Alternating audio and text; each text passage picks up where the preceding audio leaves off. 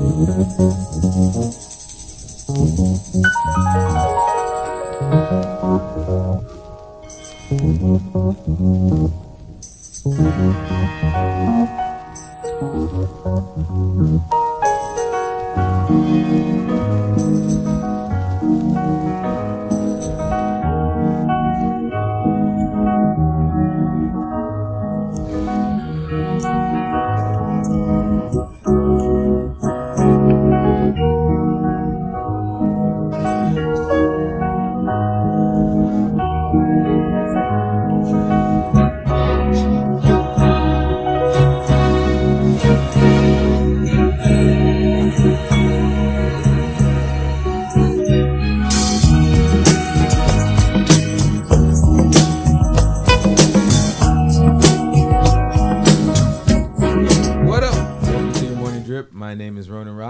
am your host. We have a special guest in the building. I shouldn't have done it on my phone. Brittany from uh, blah, blah, blah. I knew I was gonna mess Okay, I that up. got it. Brittany, where are you from? I'm from the Multnomah County Libraries, and I'm a part of the Black Cultural Library Advocates. This is going to be a blackety black episode. You're welcome, world. Uh, no, I'm so happy to have you here. Thanks. We we we we are doing some things together. Yeah. Um, so just just to start it off, uh, what what what is your position? What are you doing within the Multnomah County Multnomah County Library? Definitely. So maybe this is already well basic information, but our public library system is publicly funded.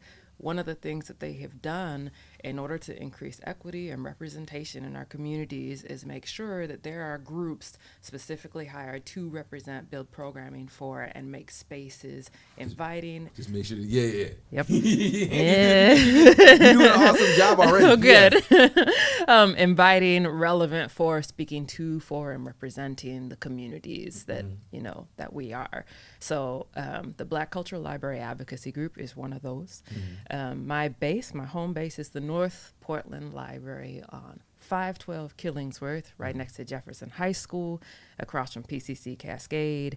And that is relevant because this hub was, is, and was mm-hmm. one of the like historically black branches in the historically black spaces of Northeast Portland. So our programming specifically is for me very special in that it is all about amplifying, promoting, curating collections, and I mean, giving back to the community who we are and who we have been. Yeah. So we have really special things like a Black Pacific Northwest literary collection that's under development and curation.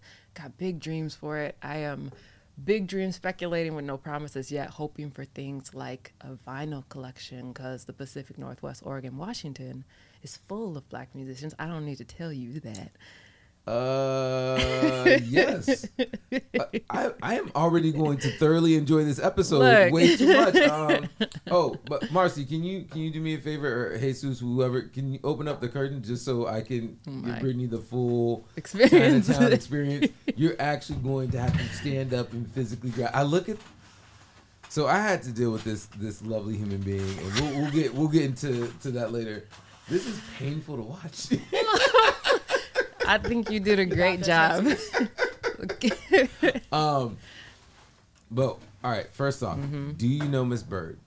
Miss Bird. not She's yet. a librarian. Uh, Where? she's over by. Uh, she directly is next to the Nike factory, the library that's right over there. the Albina branch. The Albina branch. Yeah. Um, she Mm. is she is my elder and mentor within things of the protesting black nature. Come on. and she uh she does the EPA EPA two, which is the whole entire thing of um, getting funding back to the families that were Mm. displaced by the Emanuel Hospital Project. Ooh, so. I- I'll make so sure to connect y'all. Please, yeah. Yes. Our both of our branches are about to be undergoing a remodeling project, and it's voices like that, Mm-hmm. voices like yours, and folks who have embedded roots in that community that like we want to be part of that process, Mm-hmm. right? Determining what those spaces need, determining why they're significant, because you know how it is out here. People come in from outside. They're hired to, you know, fancify a space, Mm-hmm. but that moving forward doesn't include the experience, the history, the voice of the people that always been there, and we end up erased in the future. because Portland's a, Portland's weird because we're a transplant city. Hmm. Like, it's more awkward for people to be like, "Were you born here or did you move here?" Hmm. And it's like, "Oh, you you're born here." That's weird, It's surprising. It, it's it. especially if you're a person of color. Yeah, I think that that is real. I will say though, like I know so many fourth generation, fifth generation Black Portland families. I mean, there's some like deep rooted pillars around here that it's just a name and everybody knows. And I think I think that it's easy for us to miss that. And I think it's a thing that for us within like the conversation of what Black Portland needs or Black Oregon needs, Mm. we have to have that that ground level to go back to because they know what has worked and hasn't worked in Portland. And when they start doing those new initiatives and Oh these new goodness. ideas, Yeah. and especially when it's coming from an outsider's perspective, like there's Mm. so many New York transplants that I hear just in the music scene. They're like, "This is what Portland really needs," and I'm like, "No, we already did that and it was horrible. Mm-hmm. this is the last thing we need, uh, aka bottle service." Okay. I, I don't. I don't care. What, I, what what I want is is some uh, impassioned, youthful individuals to join in the muni- music scene. Come on. right, Jesus. also, there's a mic over there, Jesus. You can you guys can both use it, and you're not you you don't have to be silent on the show. It's okay, Oh my gosh. but don't talk too much because you talk a lot. as, he, pushes back the mic. I just pulled the mic away from Jesus. Oh man. Um. So Mm. you guys are doing a black art competition. We sure are. So, y- you know, once again, Mhm. that Portland is full of amazing artists and black artists. One of the things that our library branch is hosting for Black History Month is a citywide art competition. You don't have to have gone to an art school, you don't have to have no pedigree. This is how people of all ages who are Afro origin, mm-hmm. right? So all of the ages, you can be black American, you can be Afro descendant in any capacity. If you're here, you're part of the voice of what a picture of life is like for here for us except through this shared medium, visual arts, 2D arts. Um, it'll be a virtual gallery and it is a competition. There will be winners in each age bracket elementary school, middle school, high school, and adult. Okay. Um, there's art classes to Domestika, which is an amazing sort of forum that provides art classes in different mediums in different languages too. Um, and of course, art supplies, gift card to arts and craftsmen. Um, so there's a submissions page that's on the Multnomah County website for the library. Um, there's also links in IG and in Facebook to those things to apply. There are, um, of course, resources in Coffee that you can go pick up to apply for this. Um, and it really is very simple. You take a photo that you believe is quality representing your art piece. You can submit more than one. You can submit posthumously, so on behalf of someone past that you want to honor. Um, Is those it, I, I, I brought it up for you. Oh shoot! Yes. How- okay. where- so where do if you go? search in here, Can you pop that full um, screen running? some real simple like Black Art Show or Art Gallery. Uh oh. This this becomes yeah, the it loads. There you go. Yeah. Mm-hmm. Um, and as you scroll down to the bottom, you'll see that there is a place to upload your file. Okay. All of these will end up displayed on what's called the Multnomah County Library's gallery website. Now, this is an event for Black History Month. Submissions close on the 20th. That doesn't mean that we only acknowledge this and then it's done. We're trying to create and curate and cultivate a catalog that on, that's ongoing. This will be up all year. Hopefully, this will be an annual event because we we value that our experiences are front center and celebrated all the time Yeah. not just in these 28 days. Yo, that that, Come that on. Hmm. doesn't remind me of an art series that anybody's doing right now. more than February. Say huh? more. Okay. no, I. That's one of the things that's like been impassioned to me recently. yeah. I gotta say, and and one, once again, a shout out to Blackish, one of the greatest uh, black TV shows that has.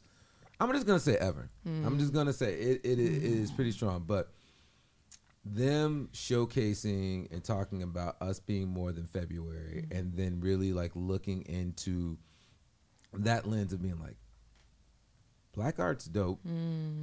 Us celebrating it in February is definitely a thing that should happen. Very great. But we should not forget about it in March, April, May, June, July. Come on. And mm-hmm. it, it shouldn't be a thing that it's like two times a year now where it's like, all right, so all the month of February and on June 19th, we mm. get to say hi to the black people. Right. And the rest of the year, go back into your pockets, go mm. back into your caves, and we'll see you in February. Like, nah, like it mm-hmm. definitely needs to be a thing that, especially libraries are one of those resources that if you know, you know. Yeah.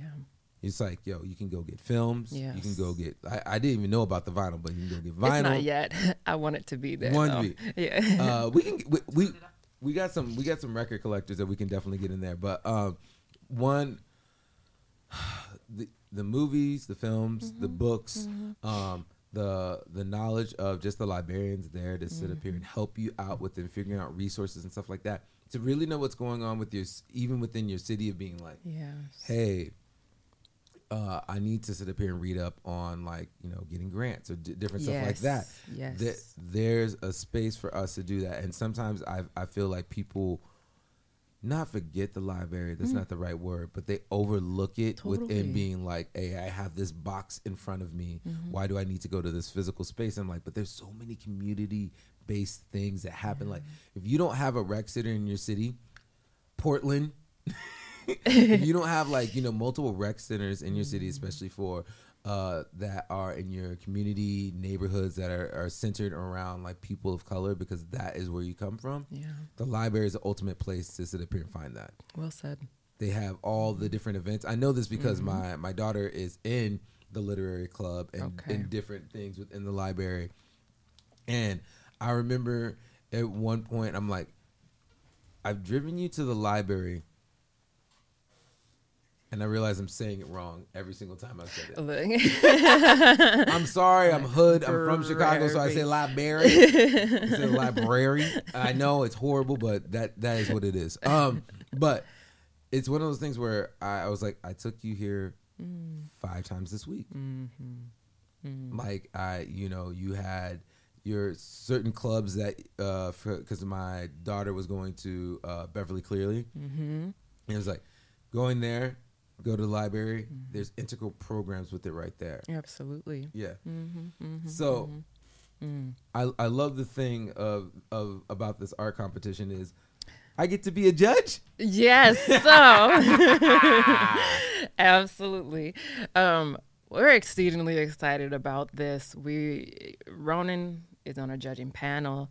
Um, so thankful for history being able to connect me with you for this. Um, we have another judge whose name is uh, Isaka, and he is a well-renowned uh, local visual artist. He's done some work with the Arlene Schnitzer Concert Hall, um, and we have another artist named is Gita, who um, does portraits. And the three of you will be convening to decide who our uh, who our four winners are Yeah. for this. so so there's four winners. We're breaking it down by the age brackets. So it's a thing that's like, yo, if you're out here and you have a kid that is whether they are, you know, doing the stick figures or doing the happy clouds.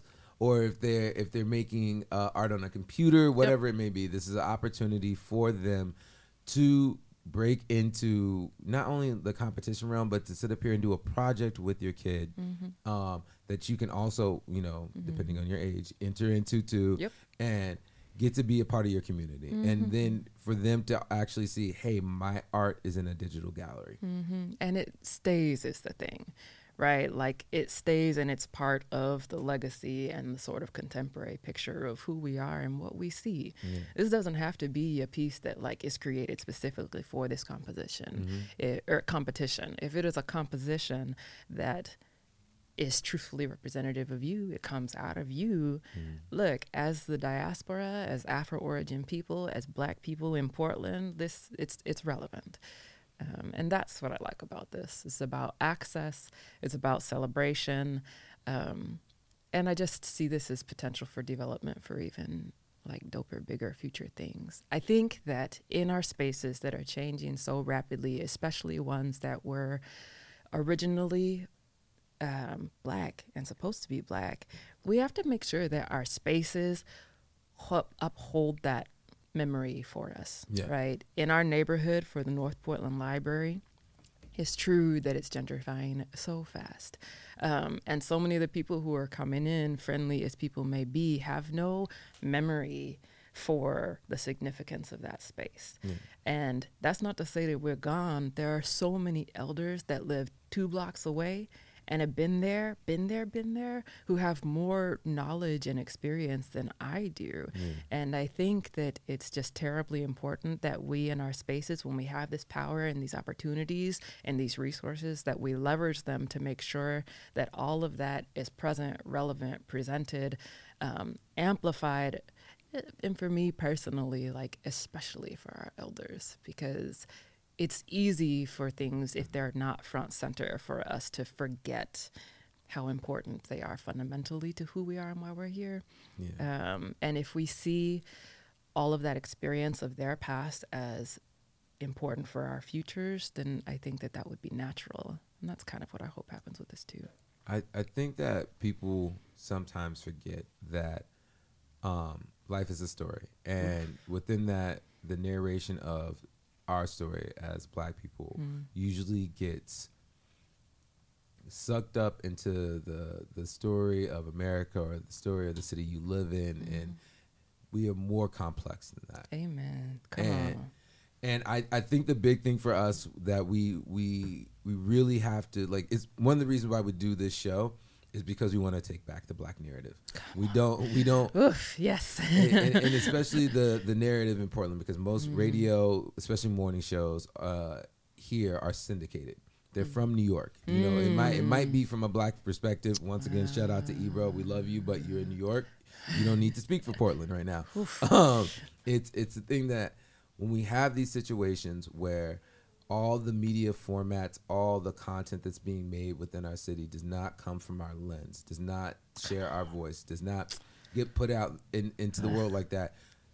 Not only do we get lost, not only do we lose the representation, we we lose our facilities that mm. that you know help train our youth. Mm. We lose a part of our identity mm. because I, I look at people and I'm like, all right, so this is Black Portland. Then it's like, what is that?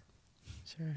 It's like, you know, do you understand the significance of Alberta? Do you understand the uh, the significance of Will- Williams, Albina, like all these areas? And then it's like, do we need to have statues of people here for you to recognize the history that you might be glancing over or might be getting taken out? Mm-hmm. The one thing I do got to say that that's happening that I'm happy with, Mm. but I'm wondering what's going to be the next level of Mm. is black ownership Yes. within the city because it's starting to come up it's starting to develop It is. and Mm-hmm. I, I have this question for you Mm-hmm. what is one thing that if you could snap your fingers and and black portland could have what would be the one thing you just be like and it's there and it's fulfilled i know Wow. This one is so personal to me as a human. yeah Um, I'd have to dig for it, but there is something happening in Atlanta right Mhm. now.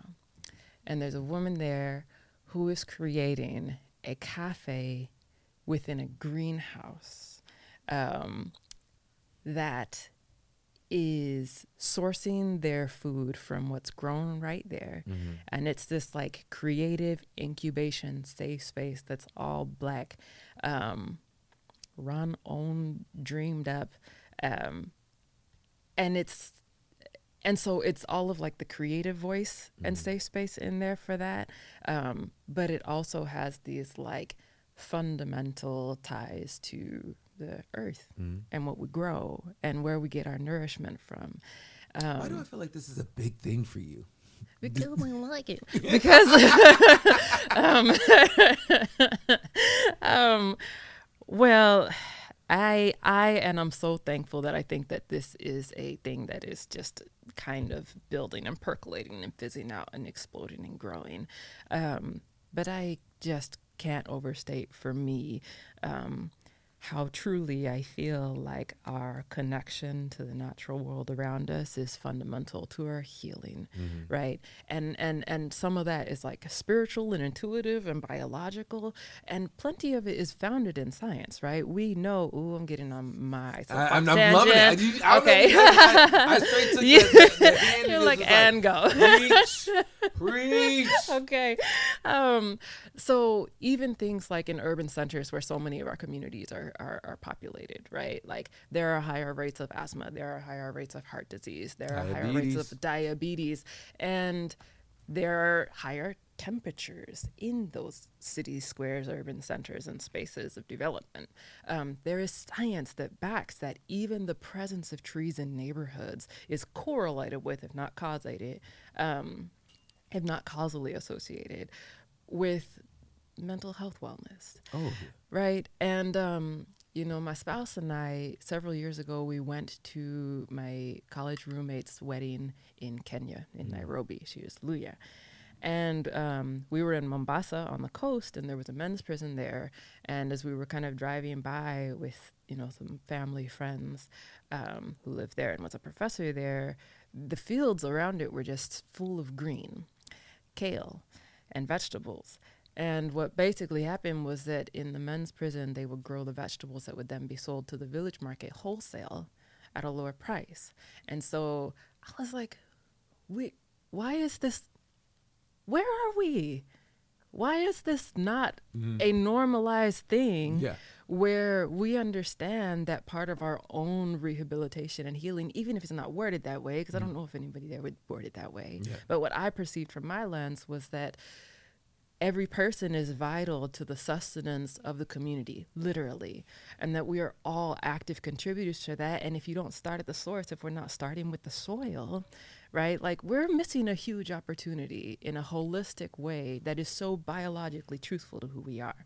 Um, so that related to the thing in Atlanta, this I'm really upset that I can't think of the name right now, but um, it'll come.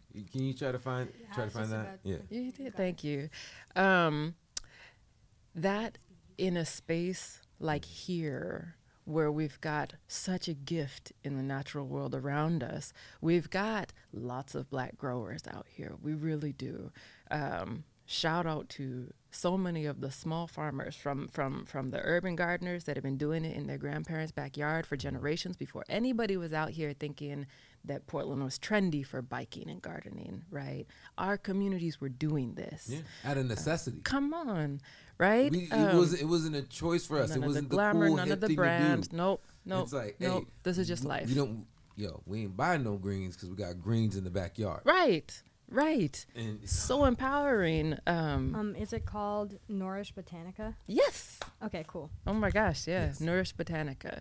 Um, and part of why that's significant is that uh, we know the person who I, I'm not quite sure what the parameters of this process were, but I think um, provided or bequeathed that space that Nourish Botanica is in to this person. And the person that handed that off um, was a white person who is an ally.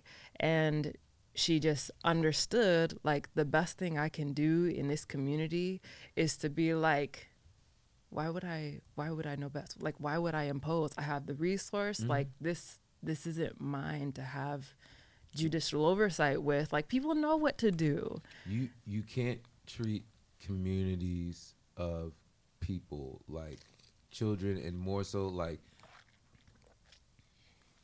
if you if you were to treat a community like a child like if, mm-hmm. if you're truly trying to raise them and and you're you're doing it as an ally you're doing it wrong.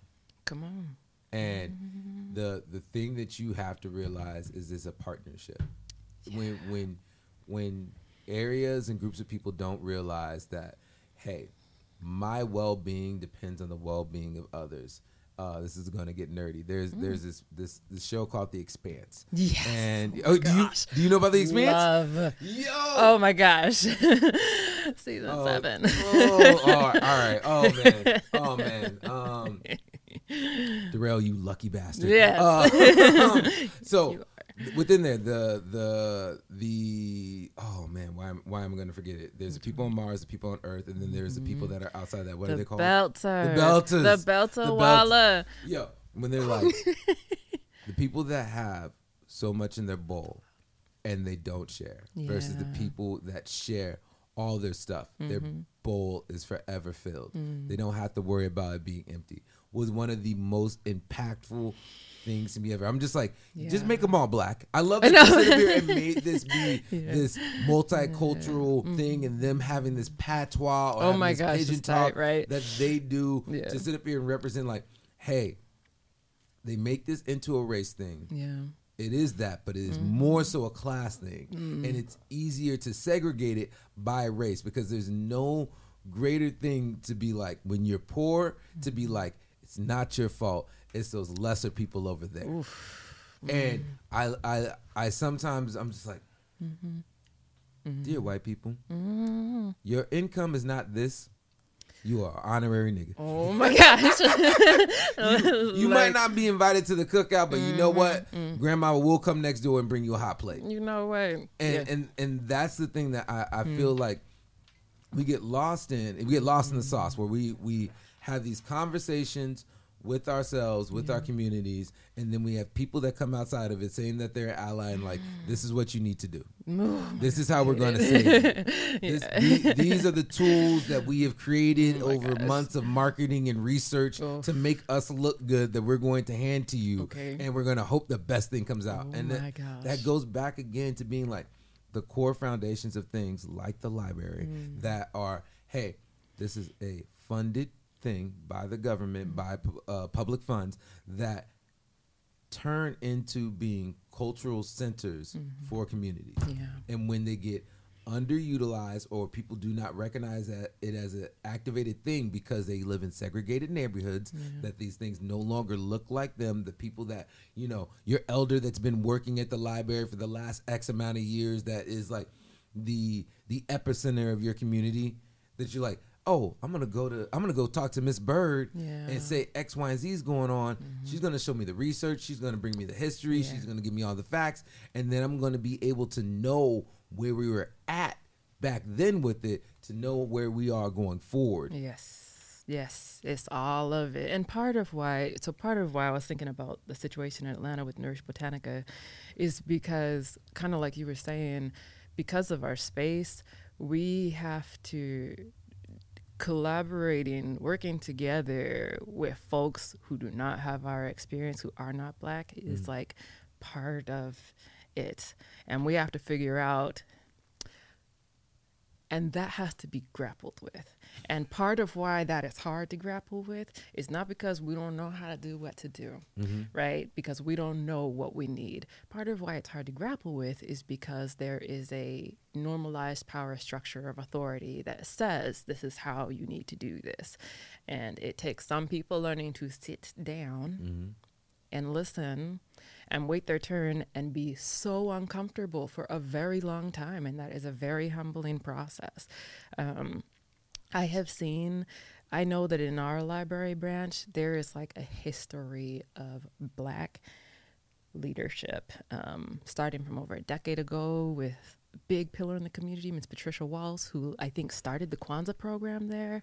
Um, I, it, it's I don't mean to cut you off. It's always a funny thing that I I remember, and then I hate bringing this thing up, but it's a part of our history roots.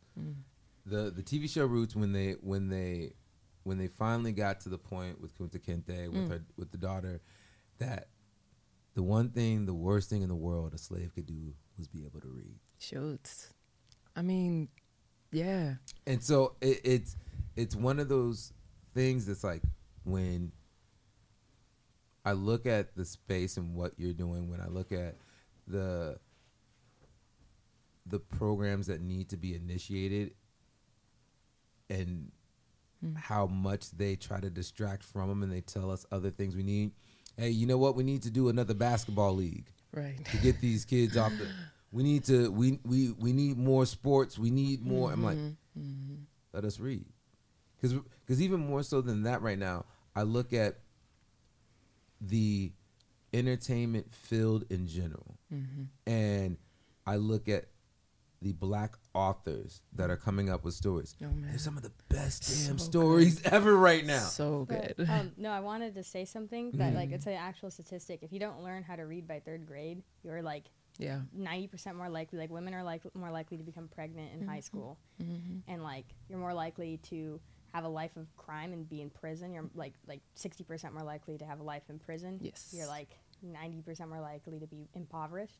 Like literally, just learning how to read can change someone's life. And we have like the literacy out here is not great. Yeah. Yeah. And neither is our high school graduation rates. At least for Portland Public. Yeah, I I I went. Uh, so I went to Milwaukie High School. Mm-hmm. Um, this is the whitest of the whites. uh, I think it was one of those schools where it's like, hey, there's a black girl. There's a black boy. You two should date. And like, she hates my guts. She doesn't like me whatsoever. my But okay, thank you. That's what my Um, high schools were like. All like all my schools. and it, it was the thing that I remember in, in our high school that uh, we we had skinheads, Oh, mm. all right. but we had we had the. I've recently come to know the different levels of skinheads, Mm. and and that being there's like the baldies, which are are the sharps, which are the anti-racist skinheads, Oh. and that that really truthfully if you go down like the long rabbit hole of where skinheads come from it's actually a color person thing and then it got taken all the way it, that's always how it happens. I, I'm, and this is the thing and i want to i want to say this for all the viewers. Just because black people talk about white people does not mean we're bashing on white people. It's just sometimes we have to talk about your history in a context that makes you feel uncomfortable. And and i'm sorry but i'm not sorry. No, okay. Absolutely. I I I we had this conversation with uh, some friends of mine not too long ago where we were just like, why is it whenever uh, a black person gets passionate about anything and it is not always positive, we are looked at as an angry black person, mm-hmm. and I'm like, tell me something we don't have to be angry about. oh my gosh. Give me a subject that I should not be annoyed by. Come on. and and and once you find that subject mm. look real deep into it and look whose pockets are getting lined and mm-hmm. getting filled within us not being angry and black because it still ain't us Oof, there's so much to unpack in that, and not the least of which being part of the like frustration with black people being righteously upset about mm. things is that there's such a normalization around just the image of black suffering, mm-hmm. right? It's like, well, this is your normal. I mean, why are you upset about your normal? Mm-hmm. And because it is not normal, all of us understand that when people are adamant or when they are frustrated or when they are vocal, look, there's a um, physician. She's an emergency room physician named Michelle Harper. She just wrote an incredible memoir called The Beauty in Breaking. And one of the lines that she says in the introduction is um, something, I'm paraphrasing, um, being able to name a thing is part of what galvanizes the human spirit to change it. And when black folks are talking about the things, we are naming the things. Mm-hmm. And it is absolutely bizarre that centering the comfort of people who have benefited from that suffering takes precedence over the legitimacy of naming that and saying you uncomfortable? Then let's do something about it right? You uncomfortable you have power you have resources. Come on let's move then. But instead it's like well i'm tired of hearing about this so i suppose you should stop. And so that is relevant whatsoever to our needs and like addressing them. Have have you seen uh lovecraft?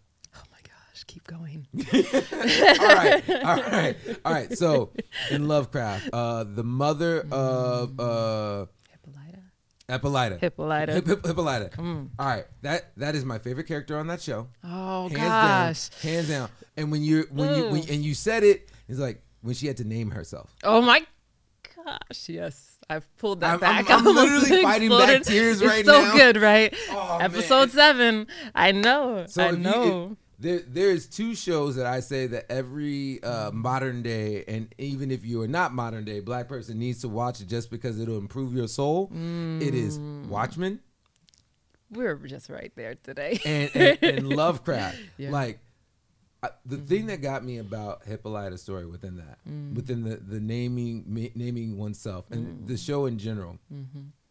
was that. Let me take a step back to take Mm-hmm. a step forward.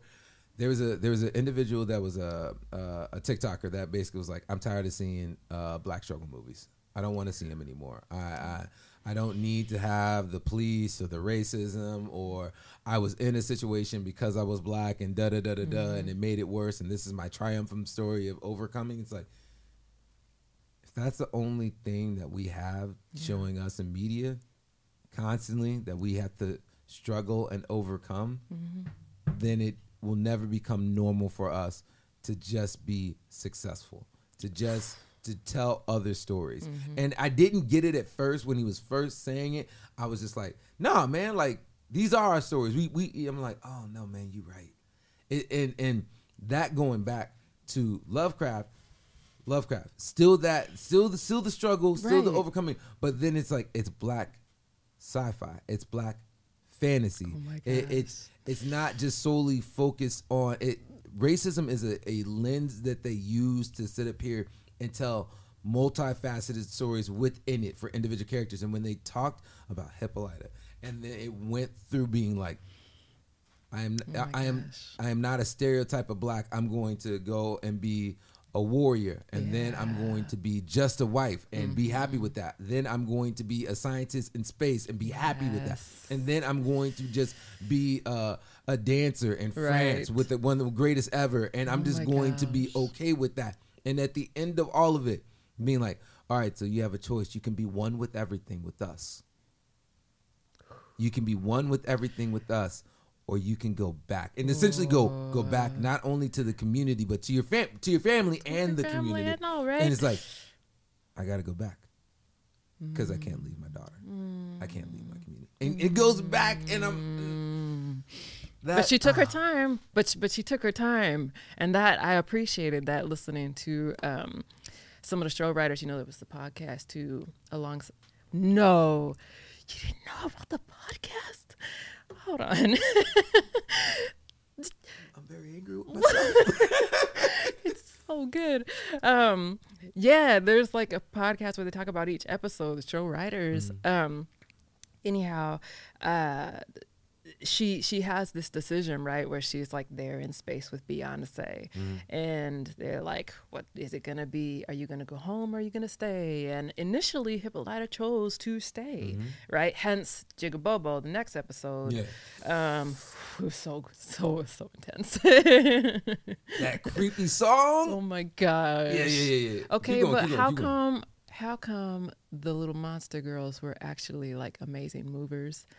I was like, even when we're scary, we're dope. Like, Yeah. look at this. But um, anyway, Hippolyta chooses to stay for a while because there was this thing that she needed to do and know in herself.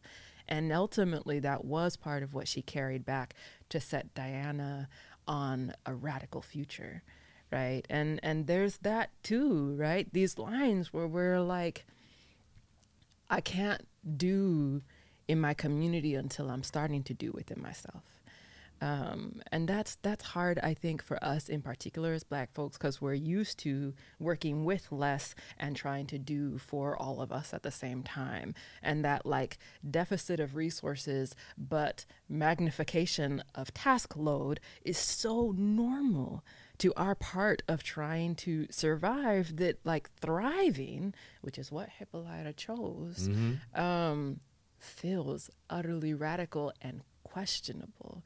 And I'm like, let's reject, let's reject all of that, right? Like, I, I, I and that's why things like Watchmen, mm-hmm. Lovecraft, presenting like sure we've got this context and we've got this history and it's full of brutality and here's us. Mm. Here's us claiming and naming and doing and choosing and thriving. Showing us is powerful, impactful, and my my one of my favorite things about the whole entire show Lovecraft. Every black person on there smart. Yeah. E- even the characters that you're like ah, and then you sit up here and find out their history. They go into their backstory. Like uh, what's the main character's name of that show? I'm gonna I'm I'm horrible with names. tic Tic. yeah His father these beautiful mantras his father in there, and then you find you first think he's just a drunk, just a Sure, mess sure, up, and sure. everything else, Mm. and then he's like, he's like, oh, you thought you, you thought your uncle had all had all the smarts. I'm the one that knew all the books. I'm the one that's got all the information. Right. Da da da da da. I'm protecting you, boy, and I'm like, Mm. I was like, oh man, that's like black fatherhood, like in a nutshell right now, in a nutshell. Um, but no, oh man, So oh, this is. I, I'm I'm I'm just gonna I'm just gonna steal you away. We're gonna make a whole nother nerdy black podcast, Geek all the going to way. just uh, oh my gosh oof There's so much stuff that's like going on. All right, let me let me put this past you because I just want to see what your feelings on this are. okay All right. So recently, I feel like there's a surge in black sci-fi. Like, and it and it and it started with uh, oh, I'm gonna forget the sister's name.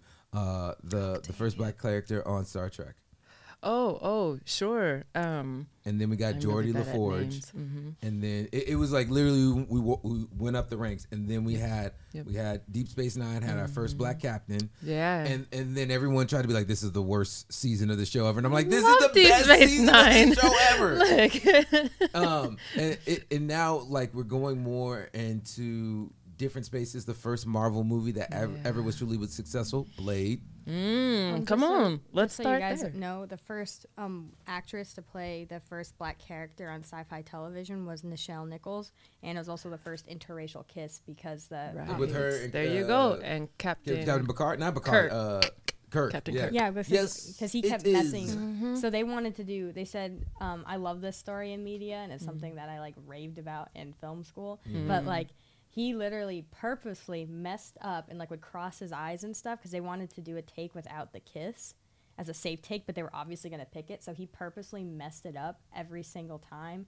Um, like the take without the kiss and like crossed his eyes and did something weird so that they would have to choose the take with the kiss. Look at and that. air that on live TV. I love, I love it. It, I love it. it's sometimes weird, especially Hmm. media has uh, media entertainment has such a close relationship with with the black community, and it's a thing that's like you know we were the entertainers back in the day. We were TV before TV. You know, they made us shuck and jive and sing and dance for them and play all the instruments and everything else. And even now, when I when I look at entertainment, I'm like, damn, we're still the same thing. TikTok, uh, Instagram, all those things are are our culture, if not us directly, Yeah. making dances, songs, whatever it is, and then people appropriating it Yeah. and making millions of dollars. Very of it. much, just faster. At the speed of light, so that we barely even recognize what's happening. and Mm. and this it's it's the double edged sword of of Tyler Perry, where I'm like, we need people like you that make X amount of money to do X amount of things, and it's like, yes, you might be toxic, yes, you might Sure. have tropes that you're you're making us fall into, A little tired. but Mhm. but at the same time, you made one of the largest studios in Atlanta yeah. and you could have made it anywhere. Mm. And it, it becomes one of those things that I I now look at not only black people but people in general differently. I'm like, I can't judge you solely Yeah. on your mistakes. Yeah. Because if, if if I do, then there will be no one in the world I can talk to. Oh my gosh. Because everyone has done wrong in some kind of way. Yeah. And I think that that becomes like the whole entire thing of people messing up religion, where it's like, hey, no matter what religion you subscribe to, there's some core principles to all of them. Mm-hmm. And and and I I subscribe. I'm a spiritual person.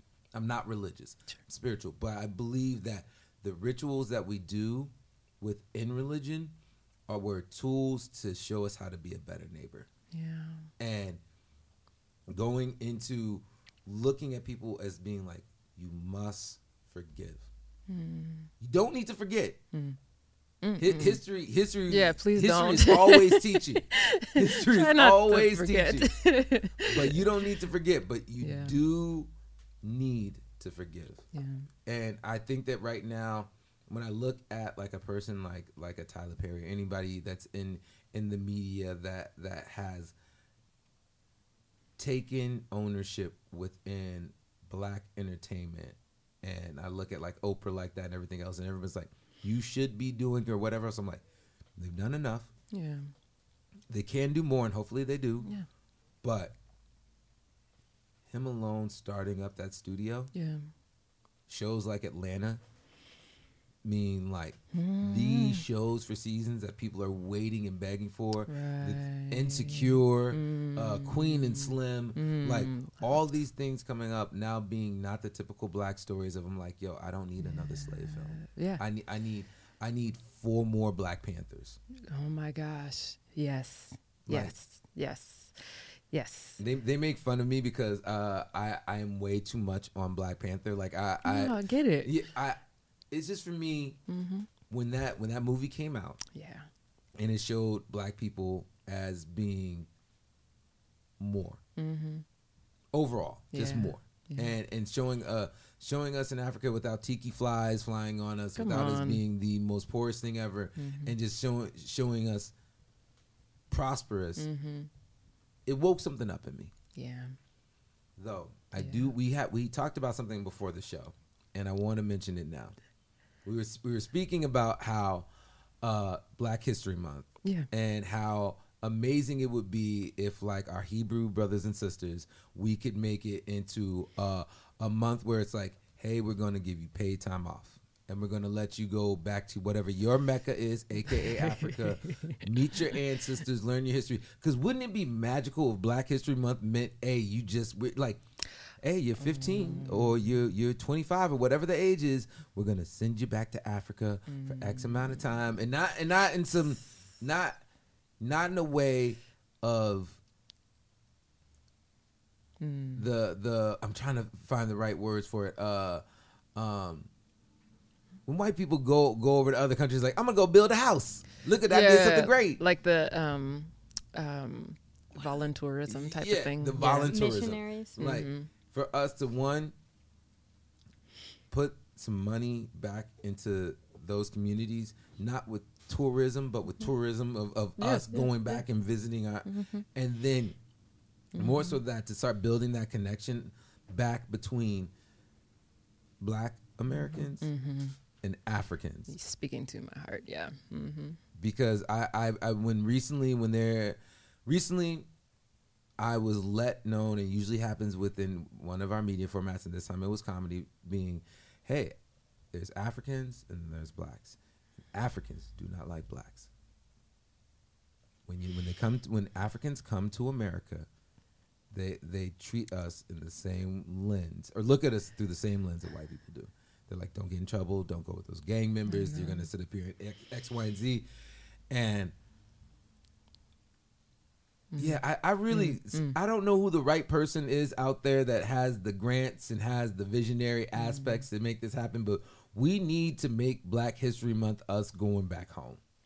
We need Wouldn't to take like, pilgrimage pilgrimage? Yes. come on. Um yeah like a sojourn. And i do think that there are so many ways that like visiting a space can have that like reciprocal mutual engaging kind of respect when we left our like almost half month in nairobi man my spouse and i had to have been like the most depressed people going in the taxi cab back to the airport because the, we learned so much. It was revolutionary in our own minds to see just all of this normalization around all of our diversity and all of this thriving and just all of this relaxed usness um, in our in our in our in an unimpeded space. Now there's history, right? Like so many places are touched by colonial history, but um, come on, right? There's so many. Mandela There's so yeah. many, but um, but apartheid we can keep going, right?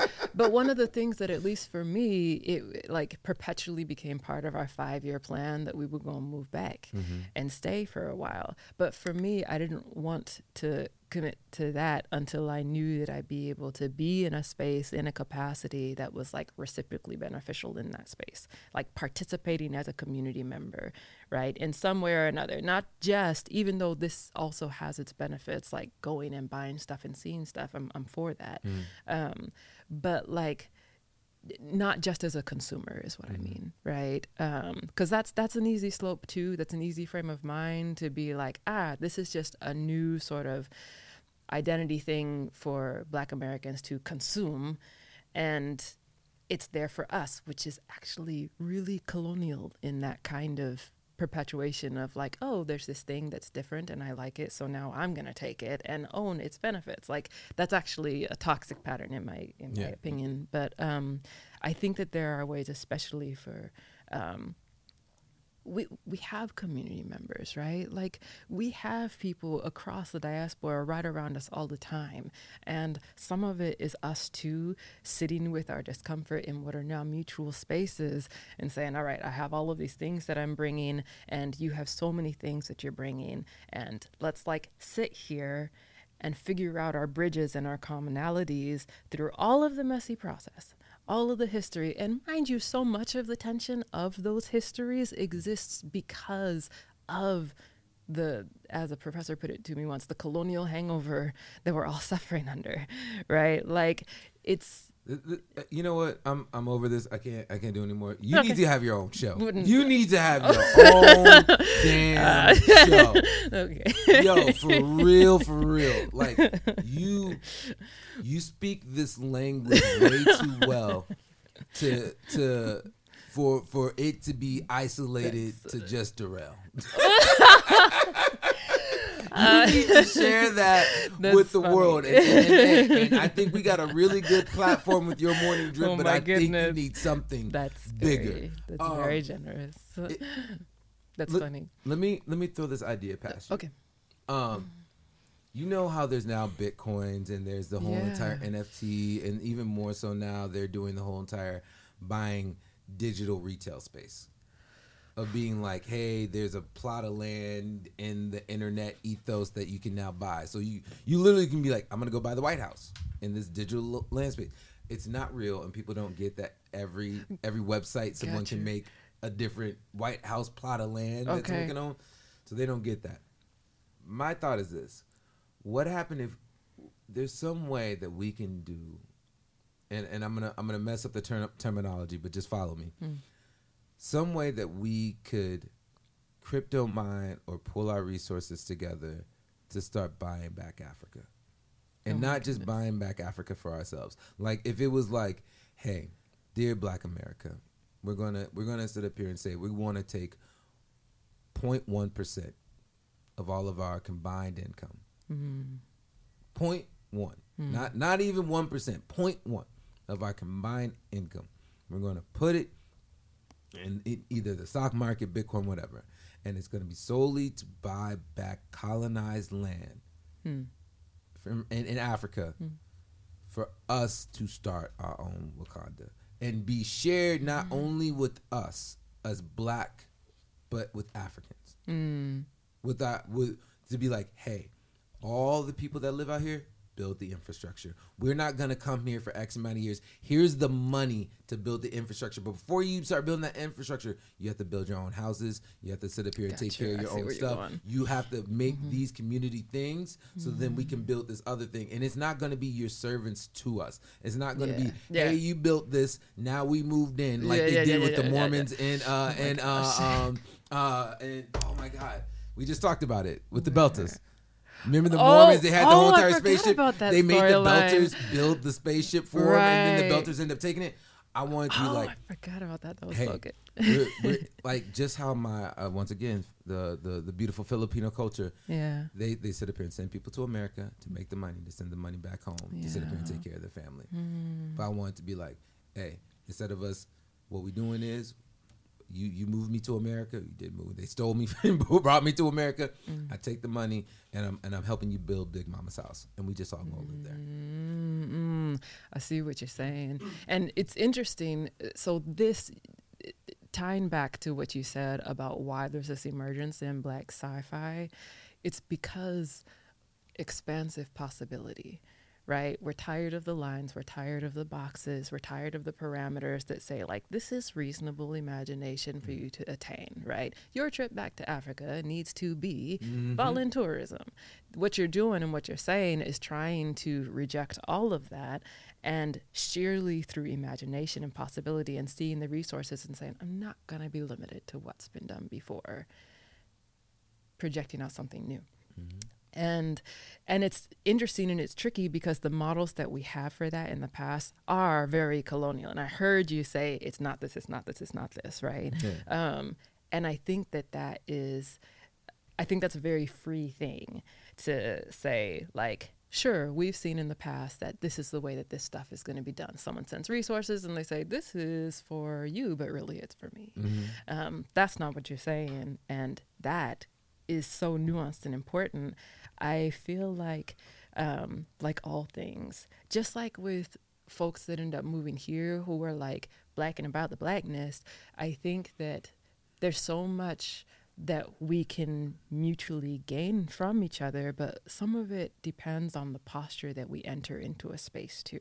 Mm-hmm. If we're willing to learn from a space on its own terms and listen first, like then I think that we we're only our work's only as good as it is relevant, mm-hmm. right? And that's I feel like what you're pitching for.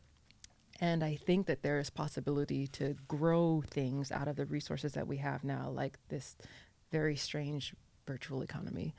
Um, internationally, with our cousins, brothers, sisters um, across the pond, to build things that haven't existed before, so long as they stay by, for, and from the people whose home space that is, so that we avoid the errors of the colonizing tools. You know what I'm saying? I'm, I, I just imagine us. You know how they, they put Whole Foods and, and whatever in our neighborhood to yes. let us know that it's, it's time's almost up for us. Yes. Wouldn't it be crazy if Whole Foods was just black? If it was just food from our garden, what food. that means. like, yeah. like, hey, we found a smarter way of getting like you know resources mm-hmm. and different stuff from mm-hmm. let's just say Africa. Like we we oh we brought gosh. things over just how they do from South America, just how they do from China and everything mm. else. But it's like, mm. hey, we brought these natural resources over here. Mm. You know, uh, was it Monsanto, the the company oh that does gosh. all the weirdness with the corn? It's like hey, yeah, yeah, yeah. So you you did this horribleness with corn. We found a different energy fuel source da da da da da within this that we can now bring over. We don't need mm. your canola oil da da da da da cornstarch stuff here. Mm-hmm. Here it is. Mm-hmm. You could take the seeds. Mm. Every black person can take the seeds. Come the on. seeds are yours. Go. You own them like you own the DNA in your body because it, it, it is part of yours. Black farmers, as far as I could see. Mm, could you imagine? I and mean, it just goes back and forth feeding each other. Yeah. I feel like we get told we're crazy whenever we start to think like that. Mm. But that's mm. all the things that they did. I was gonna say, I was gonna say, I'm pretty sure there's lots of precedents for that working, right? Like, and I and I agree with you. You were saying earlier on today that like there are examples of people trying to do these things, and it's slower and it's hard because apart from all of the barriers that are already there, there's like the challenges that come with trying to do a radical new thing, period. Just labor, right? You know it's going to be seven days a week. You know you're never going to be able to stop working. You know it's going to be thankless for a long time. You know all of these things. And, and that is hard, but that's also why I feel so much like um, more of us means more for us. Like if we really do. That's a bar, by the way. Oh, is it? That was a oh, bar. Oh. uh, okay. um, someone screen captured that. when, yeah, like you guys are talking about is so important, and like that's why like when I get hair products too, I try to make sure they because like they'll say fair trade, but if they don't have the actual like yeah reference from the company, then it's Definitely. not really fair trade. Mm-hmm. It's like how mm-hmm. someone says, "Well, this is dentist approved," but it doesn't have the American thing. Mm-hmm. I look for that, and mm-hmm. when I like buy mm-hmm. stuff because it's so important because otherwise it's like where are they getting this shea butter from? Yeah, absolutely. Exactly. Exactly. It's um it goes back to what you were saying about black folks in slavery, the big crime being reading. And the crime was knowing. Right? Like that's where the power They took our history from us. Right? And if you could read, you could know and the last thing that is wanted is for people to know. Because if you know, you can choose. Right? it's- and How did we come from Mm. a whole ass continent, not a country? Africa's a continent. come on. It's a continent. oh, please. So Mm. how did we come from a whole ass continent, come to America, and they stripped us of, of our language, they stripped of of our history, Mm. they bred us like cattle. So they took love to a certain extent from us, and we had to re-envision what love is, especially between the black woman that had to go through yeah. crazy amounts, mm-hmm. raise their kids, try to still raise ours, X, Y, and Z, mm-hmm. and and then be like, how are you lost? Oh my gosh. You had 200 years. Oh my gosh. That was like three people ago Oh my gosh. Right? I, know. i'm just like, I'm- there's I- I- math for that. Come on. and, and, and, then, and then they're like, hey, hey, hey, LeBron, just shut up and dribble. Don't have a political opinion about stuff. That's not what we pay you for. You know what you're gonna be? You're gonna be. It, it- ah, and this is the sad. This is the sad thing about this show. It's it's it's ten o'clock. Already? Th- This is the It goes so sad fast. thing. I was like, this two is hours the is sad be thing so about long. this show. No. Um, That's what everyone says is two hours is going to be so long. Yeah, And yeah, yeah, like, yeah. Wait, we're not. It's like two and a half hours. It's now. like, yo, I wait, thought we were gosh. still in like the first 30 minutes of it. And I'm like, no, we're two and a half hours. You got to go. It's like, I I've been trying to- to end this. I've been saying, to well, work. anyways, guys. So, right. so there's something that we're gonna start up with this show, and and I really want you to be one of the first people that's a part of Oh, it. If you're willing to, you can totally say no. This is no pressure. Besides, you're on, you know, live on camera, and there's hopefully millions of people watching right now. Um, I, I want to start having people back on the show monthly to to to continue on the conversation. To be like, hey, yo, like. I want you to come back, even if it's not for the full episode. If it's like, yeah, I can do an hour, I can do a half hour, like just to come back and chat with us. And I feel like your beautiful ass soul needs needs to do that. Um, we'll figure it out later. I ain't We'll gonna put you on the spot spot. I'm just gonna say it in front of these cameras so you have a record that I said it to you. Um, but there there is some some random things within the news today that we need to get into. Okay.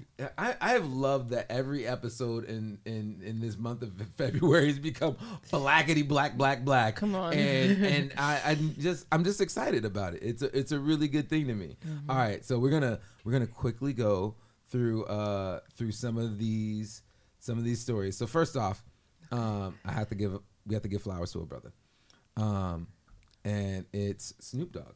Snoop Dogg just recently uh bought was it's Death Row Records he bought right. um, I, I believe Yes. so. Hey, Jesus gave me the thumbs up. I realized the link that I had for this is not the link that I need for this. Um, but yeah, Snoop Dogg bought. Whoa, that that was weird. Uh, Snoop Dogg just bought Death Row Records. Uh, also just hosted uh the halftime show with the Super Bowl with Dr. Dre and it's one of those things that I, I remember that you know the parental advisory sticker on the bottom of the CD was Right. because of NWA, because of because of Snoop, because of Dre, because of Eazy, because of Cube, and now it's crazy to think that you are on the biggest televised show of the year, and you're doing the halftime show after you just bought the music label that they condemned you for forever. Wow. Wow. Yeah, that's powerful. And isn't that brother also making wine now? Oh yeah, Right? Yeah, yeah, yeah. but it, it Yeah. Snoop is like one of my like one of my favorite like music celebrities in the sense of like he's just like a generally like just a chill person, Mm-hmm. but also like he cares like so It's much. clear. And he's just like like I love his cooking book he has with Martha Stewart. Nice. Yeah, you didn't know that? nice. No, I knew that, but it, it's it's it's always weird because like whatever is on the fringe that of of our culture or is accepted by our culture that gets pushed aside by them. It's like, all right, we got to push it out and make it hard for you to do it. Make it so you have to be relying upon us to do it, and then we're gonna pull you all the way in. Mm-hmm. And when I wanted wanted to rechange the definition of whitewash because I got tired of people being like, "Hey, Mm. you're black, you're whitewashed because you're articulate, because you sit up here and you're not a gang member and you don't Right. you don't live these certain stereotypical things I think you need to." I think that whitewash needs to be solely to being like, "Hey, when they take black culture and they dump it in bleach." Ooh. And and so, Mm. yes. What the heck is this? I This huge ass London. I Tree know. I'm just like, can you go away? Yeah. Uh, all right, there you There go. Um,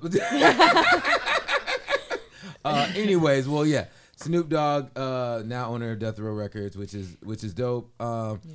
I think it's amazing, but you know what? Hold on, we're just gonna go straight Super into. exciting. Oh man, I, I, I just Mm, mhm, That halftime mhm, show it me. is. the the the. All right, yes. Uh, so one, I'm happy Mary, Mary J. Uh, and I know we're gonna get hit with all the fun copyright infringements, so I'm just gonna talk over. But yeah, I just I just love the fact that Wow. See, I was at work, so I missed this.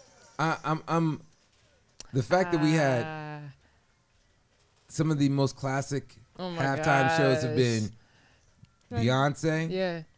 Mm-hmm. Janet, Mm-hmm. Dre. Oh. Got got 50 cents in here hanging in the Okay. bar. He ain't as skinny as he once was when he was, was doing this. I almost didn't recognize the brother. Yeah. He,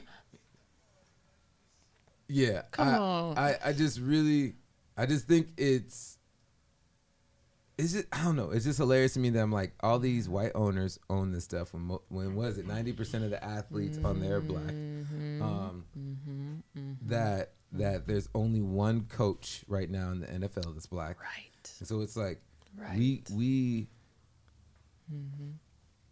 we're made to be obsolete within even the things that, Oh my gosh. yeah. That wouldn't be there without us. We wouldn't be there without us, but yes. Uh, but yeah, the halftime show was amazing, and I heard uh, uh, Mary J. Blige was was dancing her butt off. Okay. Um, I'm, I'm, I'm, I hope want to so. see if I can. If we can, ooh, there, there it is, there it is. All right, all right, all right. Hold on one second. Let me, let me get it, let me get it full screen, because you, because you can never have too much Mary J. Blige in your life. oh. Oh my I also goodness. love This was a party. Just. I don't know how old Mary is, but still looking damn oh, good. of course. Yeah. Looking damn Come good. on, she knows too. Oh my goodness. This was I- for us. I just this love whole this thing. so. Yeah. Oh my gosh. They put up a block party. You know, hey, I, I, I, I'll take it. I'll Yeah. take it. I'll take it. I'll take Me too. it. Um, Nice. But yes. Uh, also, Mm. all right. So, how do you feel about Kanye? Okay. um, here's what I here's what I think. Mhm. Um, in that same book that I'm reading right now by the ER doctor, Mhm. um, she has this moment where she talks about forgiveness and she's speaking to someone who was a woman and a victim of rape in the military. And one of the essential things about that is that she like stands firm on that forgiveness. One is a thing that happens in your own time as the person who was harmed, and two ultimately is about your liberation, not for the sake of the other person because they have their own journey and their own work. And I can't speak to that for that brother. um, I know that for me, um, there is so much in me being like, you are on your journey Mhm. and I am on mine. Mhm. And that means picking and choosing when I invest. Mhm. Um, it's hard because we are a smaller community. So, what one person does or says inevitably has a resounding impact on the rest It of us even if that's just in like mass awareness and popular culture it takes so much work for us to like extricate ourselves and our identity from like the shenanigans of some of those in our community and um so those are things that I am still like deciding where Mm-hmm. I am at with when I feel like it. Because I think that it also, for me, I'm like, why I always gotta center this foolishness? Right? Like, I'm over here trying to like do what I do and love what I love. And then this like foghorn of absurdity blares in. Um, now, I do know that some of the conversation, because I heard it at home, is about his musical prowess Yeah. in general, right? Um, I mean, it's so wild, but like I, my college years, the soundtrack was College Dropout, Yep. right? Like all of these. Um, so I was just talking to a coworker about this. Shout out Marcus, and um, we were talking about how because I think because our culture is very binary, very either or, very like in or out, very cancelly. Yeah. It's simpler to say this thing has caused offense, therefore nothing is ever worth anything. And that is challenging because it's not realistic, right? Like, um, and so we have to come to this place where we can fully embrace that people who do amazing things are flawed and people who seem entirely unflawed are capable of complete mediocrity. Um, and we have to like learn to embrace that that's what it is. Um, so Kanye can be a very talented person, and I don't ever want to have him at the cookout. It'd be so stressful. No, all right, like, all right, all right. oh. no, this this this this That is was such a bar saying people who are completely unflawed are capable of complete mediocrity. that is so important. yeah, so this is this is my I've I'm I've been developing this theory. yeah, yeah. Uh, I think Kanye West, in a very very weird way, and you're gonna have to follow me for like two seconds. sure, sure. Ka- Kanye mm-hmm. West, in a very weird way, is a magnifying glass on the black experience as a whole. Keep going. Say more. So, one, mental health, us being us being black, having to deal with the experience, us trying to articulate what's in our head and say it in a way that the rest of the world can understand. Slavery was a choice. Uh, uh, Harriet Tubman just sold slaves to, like, all those things. It's like, hey, if you break down, and we talked about this last episode, but like, if you break down the context of what he's trying to say, like, hey, I'm not saying that slavery was a choice because of X. I'm saying that it was a thing of we were, you know, X amount of people on the field. Could have tried to overthrow. We could have did our own civil war within each individual plantation, but they they they they did something to us to make us feel little, to make us feel small, to make us feel weak. And that might have been, you know, the the damn near year journey from going from Africa to America and sitting up here starving us. By the time we got here you know x amount of us are dead sitting up here having to live next to the people that we once called brother and sister and they're just corpses. All that to say that like when you go back to kanye with within it's like so the mental health well mental health us being able to to to speak our Ian's truth in a gonna way come in here, I guess. Okay. To speak our truth in a way that everyone can understand. Um, even even more so the the situation of being entertainers and having to live uh these multifaceted lives where it's like everything that we do is ridicule. Yeah. Like no matter if we do something great or if we do something horrible. And if we call out the truth up here and say George Bush doesn't like black people, even though we say it in a very technically respectful way, we are still the worst person ever now. So I just look at like the encapsulation of him, especially then being like, mm-hmm. hey, I'm dead broke, but my parents are super, especially his mother, super well educated.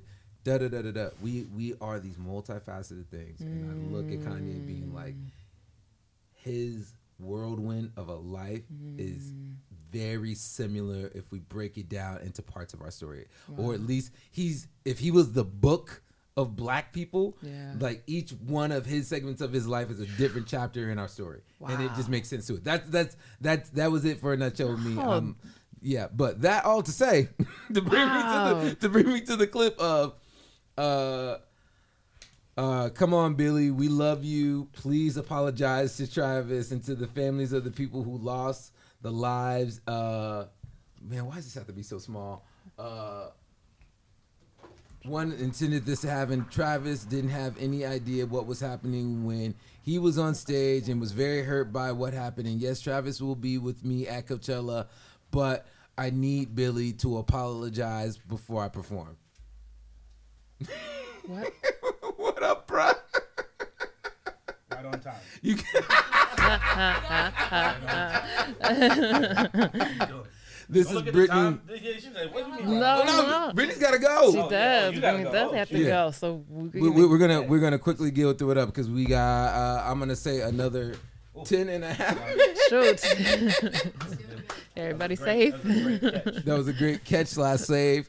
Uh, anyways, basically within this, I just thought it was hilarious that I don't know what sh- if you knew what happened, but basically, uh, Billie Eilish, the girl that used to have the green hair, that now has the blonde hair, that sings the uh, "I'm a bad guy." Okay. yes, that that person basically uh, they did a concert and uh, someone was having an asthma attack in the middle of the concert. She stopped the concert, helped save them, but then the ethos of the internet decided to make this into a see the white girl set up here and saved them. See Travis Scott set up here and let all these people die. What, mm. what happened?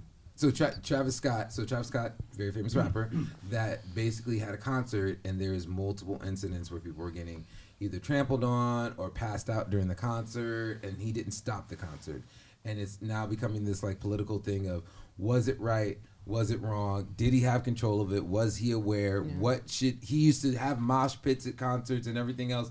This person is a bad person, and, and this is a shining Gotcha. example of a beacon of a white woman that came and stopped the concert and shame on Travis Scott. And Kanye is basically being like, yeah, so he's gonna go do Coachella with me just so y'all know. Right, yeah, yeah, yeah. Just yeah. uh, just FYI, he's gonna be uh, at Coachella.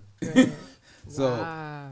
Come my next time. my thing was I'm just like, Yeah. Does it work? It sounds like a like very aggressive flattening out of a story to like a dimensionality that doesn't that's easy. I just I'm just like, dear world, just because there's context between two things does not mean there's actually context between two things. Yeah, yeah, yeah. What a mess. Uh, yeah. Well, like with the Kanye mental health conversation, like people have been talking about it on TikTok too, and they're saying like going off act because he's a mentally ill bipolar person. Like he has very severe bipolar disorder, Gotcha. like type one, and so um, they're talking about like it's obviously okay to criticize him, but like villainizing him is like, and vilifying him Yeah, in I that think way is a completely different context, Yeah. especially as a mentally ill black man. yes. They're like, this isn't the conversation. Like, villainizing Yes. Kanye is not really important in the grand scheme of things, but criticizing him is 100% valid. Say all of that. but yes. it's hard on the internet for two things to be true at once. Like, Mm. people Come- have a hard time Oh with my gosh. Well, That's so important what you just said. well, speaking of That was, that was a villainizing, really good comment. Mm-hmm. Uh, I, I'm Yeah. gonna I'm gonna flip it to the other side. Uh, there's a moment within the Super Bowl, and I meant to mention this earlier, but I didn't, and I'm gonna do it now. Um, that I, I feel is weird that we're shining a light on. Eminem kneels in the middle of Dr. Dre's Super Bowl halftime show. Um, didn't even see it. Uh, who the fuck cares? Like, I mean, I mean, it's it's like, yo, Colin Kaepernick. I wore the jersey all weekend. You Like, did? I, I, I saw it. I'm I I am a, a spokesperson of I stand with Cap. Uh, uh, no, we don't have the parent in here. Uh, but like it is my thing.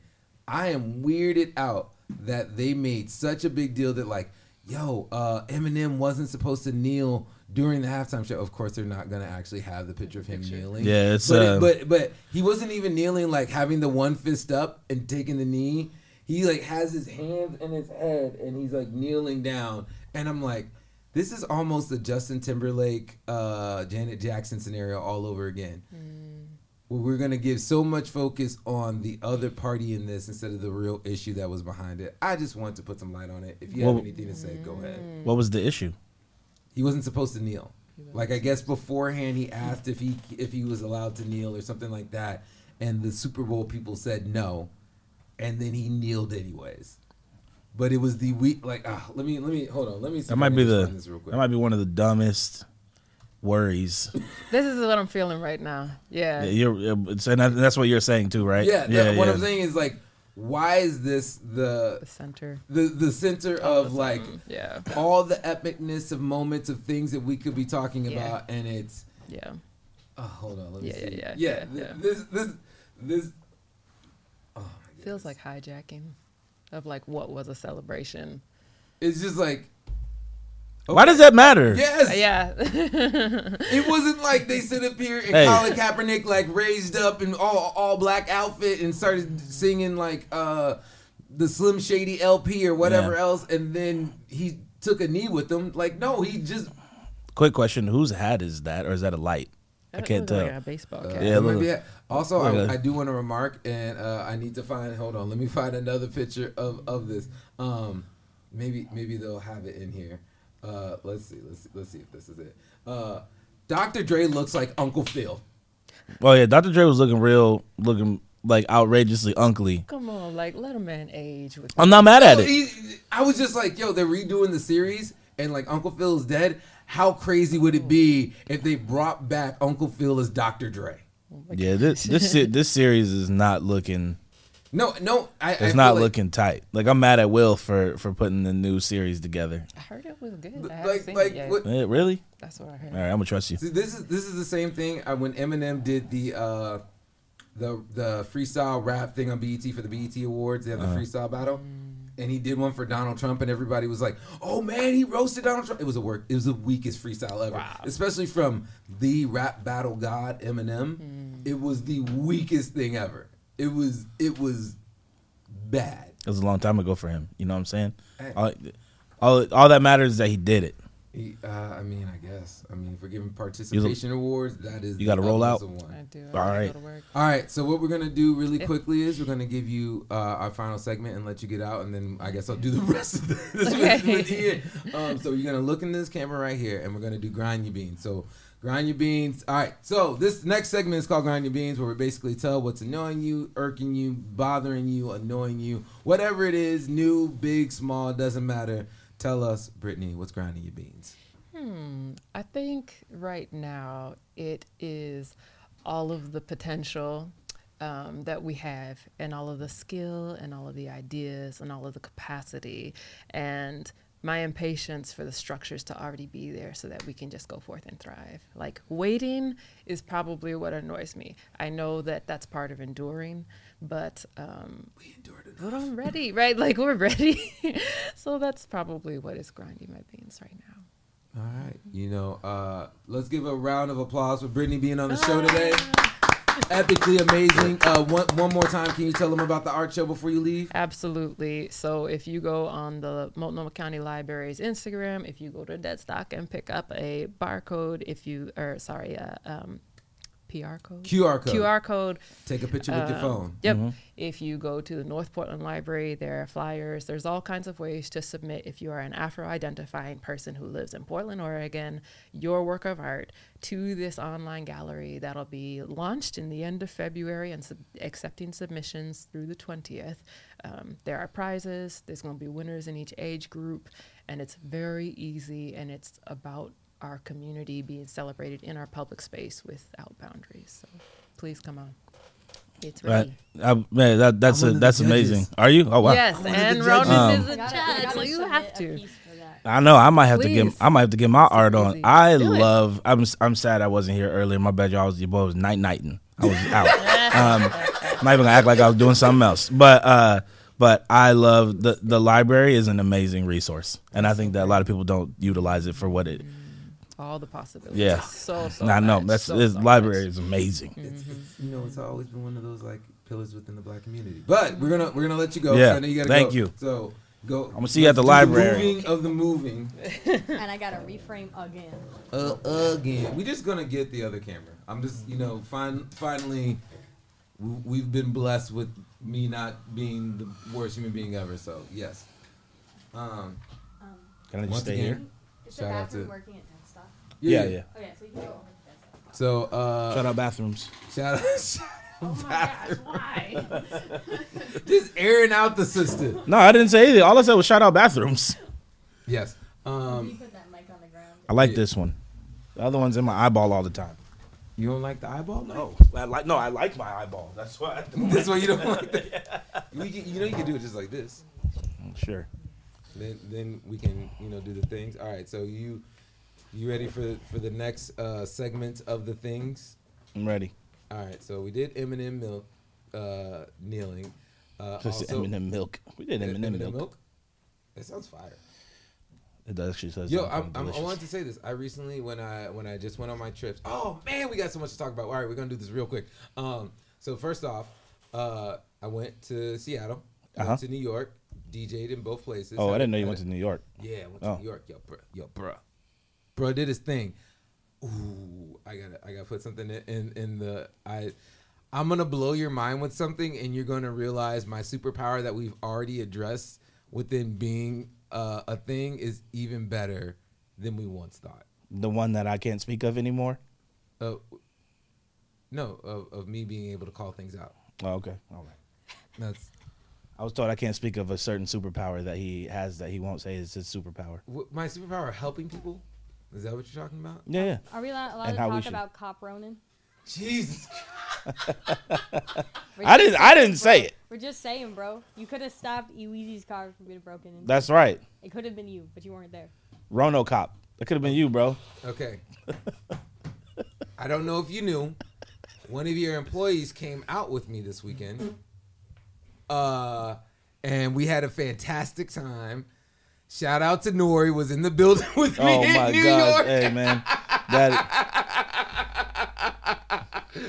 Uh, all right, so man, that, like, that's Noreen. uh, I met this lovely human being uh, in at uh, at my show in New York, which it was crazy. It was a, it was a ton of fun. They ended up coming up and hosting the whole Oh entire part, rest of the party with me, and it was dope. Um, and and the best part about it is I got her absolutely shit faced. Man. This light is putting a reflection. Yo, it it it, it, Man, it I look- just need you to your, send me that's the- her long lost I, I just need you to send family member, yeah. or auntie that you didn't know about That huh? How would that be my auntie? because she's older than us. She is? Yeah, black don't crack, baby. Oh man. Yeah. Nah, that's Uh, like uh what was it? Um and don't be a menace when his uh his son is is older than him. Yo, yeah. Yeah. That's that's still my that's still that's my niece, but That- she's just older than me. Yo, oh, okay. And so then there's even more craziness because this is this is the now the third or fourth time this has happened.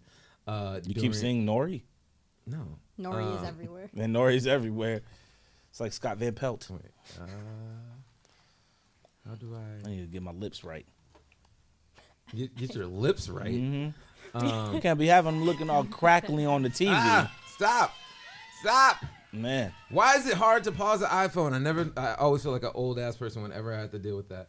Um, let's Gotta see if it's just up on here. Yes, it is. Download. Shut up, y'all youth. Tired of all y'all. I was um, expecting Ronin to be looking at me. I was making fun of him for the chapstick. All right. So this is this is now the uh the third or fourth time someone's proposed at, at one of one of my Valentine's Day parties that I did.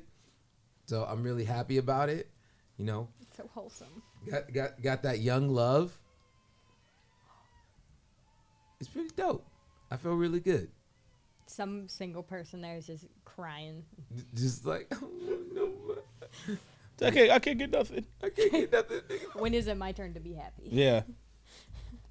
Dang, bars. Um.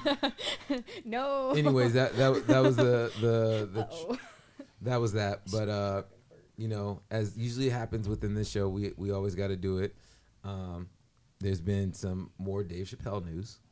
Did you hear about this? Nope. All right, so basically they're doing. Uh, you know, what, I'll just play it and then I'll explain afterwards what ended up happening. Can I get this to go full screen? Uh, I, I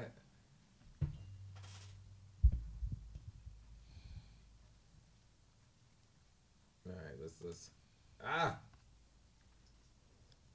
Can you hear me? Yes. Hi, I'm Dave Chappelle. Can you turn the I just want to say, volume? Can you put the mic closer to it? and Marianne, I could talk to you about this privately.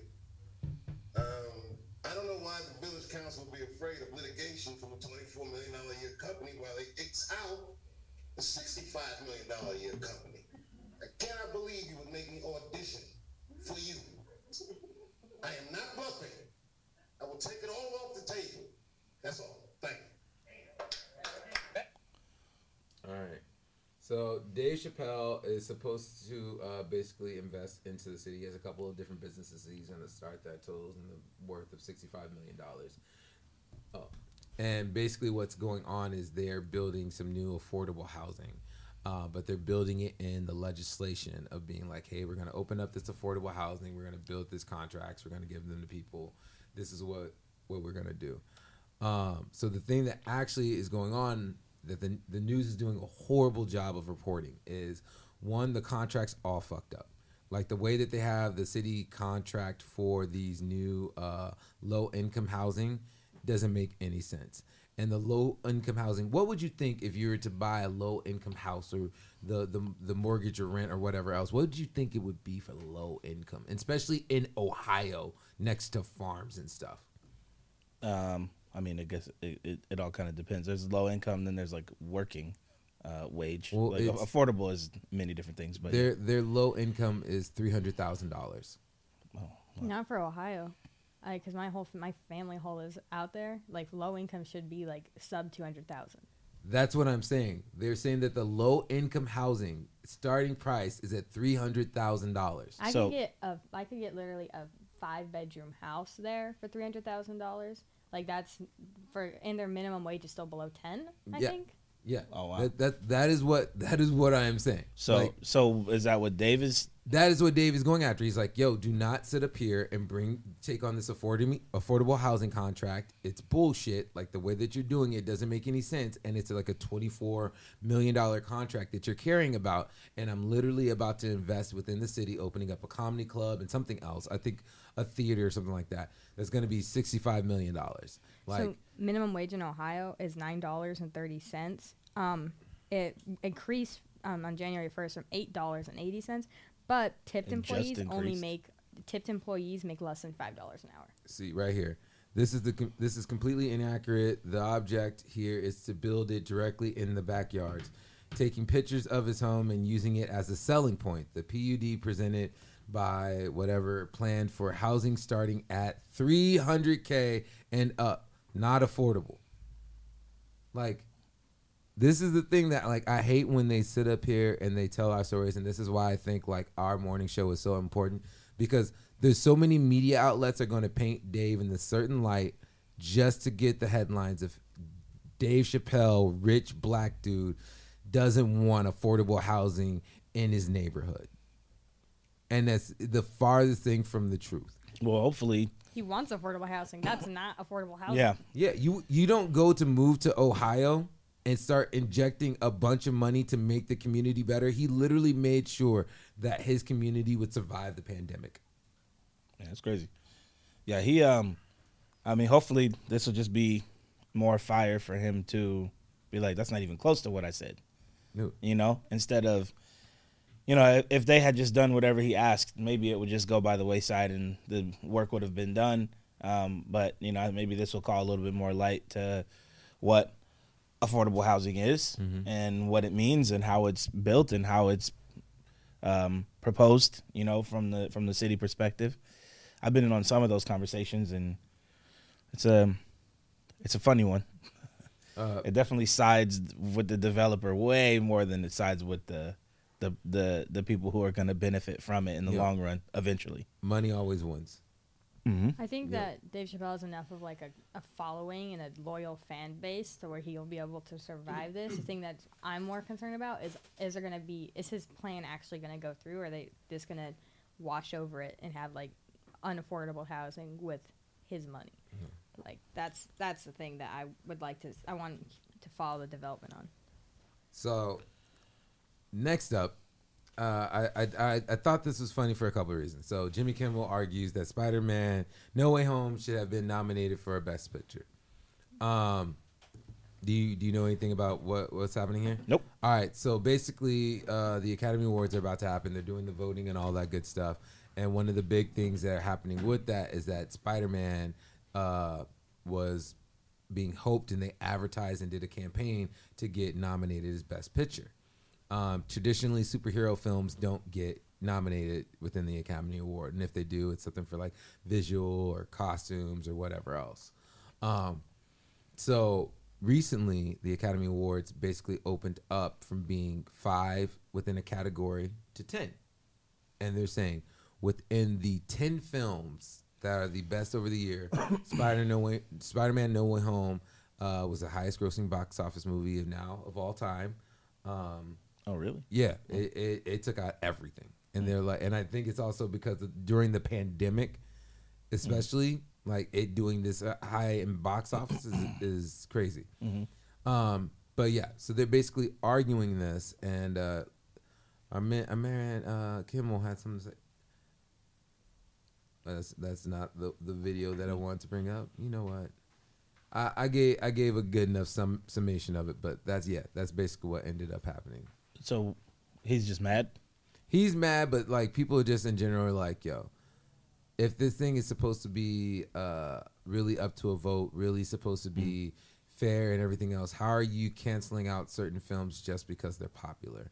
Just because they're not your traditional avenue of media, and you're saying that this isn't worth being one of the best pictures, though in the audience's mind, it is. So it's one of those things that you, it's like, uh, to me, it equates to the uh, electoral college. We can vote a certain way and show our numbers and show that this technically, literally is the best picture. But you can say X, Y, and Z about it, and it makes your word true and not ours. So, to a certain extent, I get that these these movies are going to be looked at with a bigger light and everything else, just because what they are. But you know, there's these you know those cult classics or those those movies that went under the radar, the mainstream that are truly great films. I think they should just at least put this in the running. Hmm. Like you extended it five new spots, and this one still couldn't get. Yeah, that makes sense. Yeah, I understand what you're saying. That makes sense. I think it's like from a film making perspective, like movies have gone from like like what the audience cares about to like what critics care about heavily. And personally, I disagree. Like a lot of my friends who like are very like into indie films and that type of stuff, still very in- much enjoyed Spider-Man because just of the nostalgia of it, and the fact that that doesn't count for anything in like the filmmaking world and circuit is just kind of nuts. Yeah. All right, Super Bowl was this weekend. Mm-hmm. I know you know something about this. A little bit. So uh, essentially, uh, it's been the situation that the NFL comprised. Uh, I think it's like eighty to ninety percent black NFL players on the field. Uh, I think it's there's only now one black NFL coach because uh, our man right here, uh, uh, Brian Flores, uh, got kicked off. And he went through uh, recently telling his story about what actually happened to him uh, as being trying to be a coach in the NFL. There was a bunch of different uh, coaching opportunities that he had that he had to apply for, um, and they played with him. They really messed with him. Uh, he even in one of the situations got called by uh, the the general manager of the team, basically being like, "Hey man, congratulations, you got the got the job." Finding out later he called the wrong person. Oh, he wow. meant to call this white head coach and tell him that he had the job, and he was still going. Brian was still going in for the interview for the job that night. Oh wow. So he had to go to this dinner because he was contractually obligated to. And he went to the dinner having to pretend that he didn't know that he already wasn't getting the coaching job. That he had to sit up here and list out his references and give all the, the spiel of why he should be. And he knew he Wow. didn't get the job. Yeah, my face would look like that too. Yeah. Uh, so yeah, it, it's crazy. So yeah, former Miami Dolphins coach Brian Flores, who was fired last month, filed a lawsuit against the National Football League and its teams Tuesday, alleging racial discrimination, partially in his hiring practices. The suit, which is seeking a class action suit and uh, unspecified damages, and names the NFL, the New York Giants, Denver Broncos, and Dolphins as plaintiffs it lists the other 29 teams uh, in the legal as John Doe's. So yeah, he's he's he's suing the organization, and I think it's one of those things that we have to we have to constantly do this, and this shows that affirmative action why it exists. Like you know, how how how is it that we can play every other position besides owner and coach? Agreed. One hundred percent agreed. Um, Yeah. I mean, it also kind of make like they literally told on themselves in the sense like like legitimately they told on themselves because they knew they were doing something wrong by not having like hiring like somebody like they knew he was obviously capable or else they wouldn't have even considered him. But they're like, well, we're gonna have you just play this part. Just don't have him play the part if you have nothing to be guilty about. You know what I mean? Yeah. But, like I think people would say like, oh, they're it's because they're virtue signaling. I think it's because they know that they're doing something wrong and they're being discriminatory and they want to have a cover up. Yeah. It's just like, It's like, no, we interviewed him. yeah, exactly. Yeah, he just didn't fit. Oh, man. And, and I mean, that, eh, anyway, doesn't matter. No, no, no. Go ahead and say it. Go ahead and say I'm it. saying, I'm like, it doesn't matter whether maybe he doesn't fit, right? And that's the part that sucks because what if it just wasn't a good? Yeah. But We- we but, never but you get to made know. it. You never get to know. Yeah. Even if he wasn't a good fit, the fact that they still had him there and had to put him through that entire process Yeah. is ridiculous. And Well, but like yeah. you didn't even uh, interview him yet to see if it was a good fit or not. You know, so like like you're just going off of what you're saying, uh, Marcy. It's just like you don't e- you don't even know. You're tell- they're telling on themselves. Yeah. That is literally- All right. The baby was too stunned to speak. The baby. The baby. Uh oh. Pull it. Pull it. You getting it? See? Keep pulling. Pull it. You want some bullshit. Oh, pff.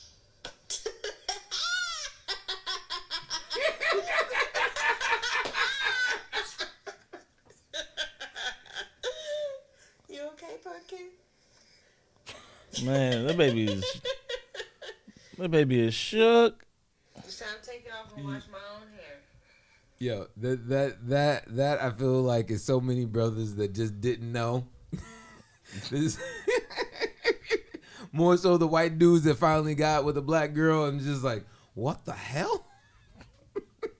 Out of control. I know I'm the worst. It's Out of all good. I'm the worst. I'm the worst. It's it's all good. It is what it is.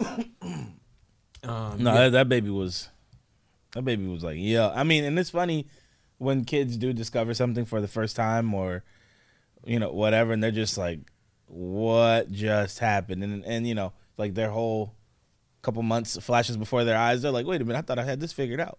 Nope. no, you didn't. Uh, another great news. Oh, got the speed skating? Got yeah. the speed skating. Uh, Erin Jackson becomes the first black woman to win speed skating medal at the Olympics, and it's gold. I I just this is all I gotta say. Yo, Disney, if you make another American bobsled team type movie out of this shit, you racist. That's it. That was in short. Congratulations, Jamaican you bobsled. did you did something amazing. I just like I I was like, yo, man, I already see the references, I see the jokes, I see all that shit. Don't do it, Disney. just don't. If you going if you, like make if you're gonna make it, make it like uh uh like a not Mean Girls, but make it make it like Johnny Johnny Tsunami. Nobody nobody knows that movie. All right, I never wa- I never watched it.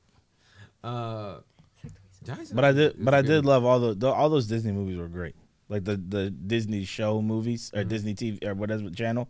Disney original movies. Yeah, like the like the the ones that came on the TV, Mm-hmm. not the like because Johnny Tsunami wasn't in theaters or anything, right? It was just Nah, like a Disney channel. Yeah, That that was also like the the the one Soul Skaters, but it was called like I can't remember what it was, but it was the the downhill roller skating movie. yeah.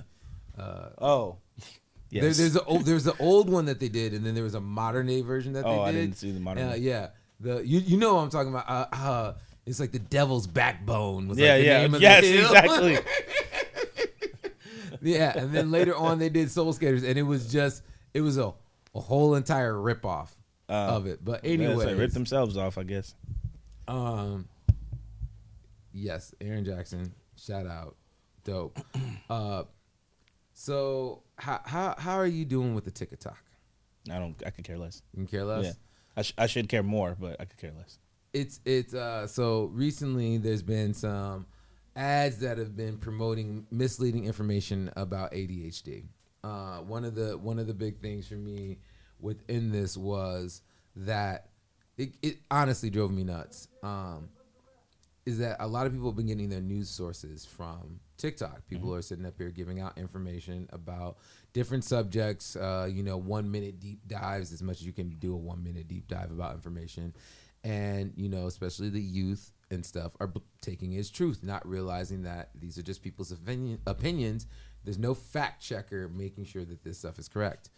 Well, they've been putting out these ads. So uh, TikTok is running predatory ads uh, promoting medical misinformation regarding attention deficit uh, ADHD to uh, young users, according to the report published this weekend by Media Matters. The watchdog group accused the advertisements of capitalizing on the TikTok phenomenon of ADHD self diagnosis, in which some creators oversimplify the disorder, leading viewers to try and decide for themselves whether they have the disorder, sometimes incorrectly.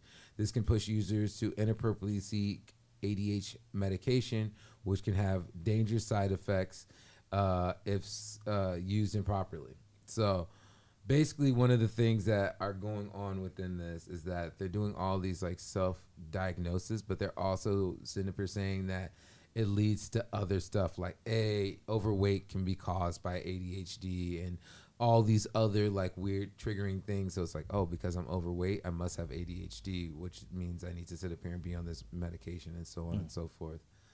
Um, reason I just brought it up is like uh, one self-diagnosing. Go see a physician, especially uh, to my people of color. Go see a doctor. Make sure to do it regularly. Make sure to get your health checks. Um, but more so within this, um, fact check.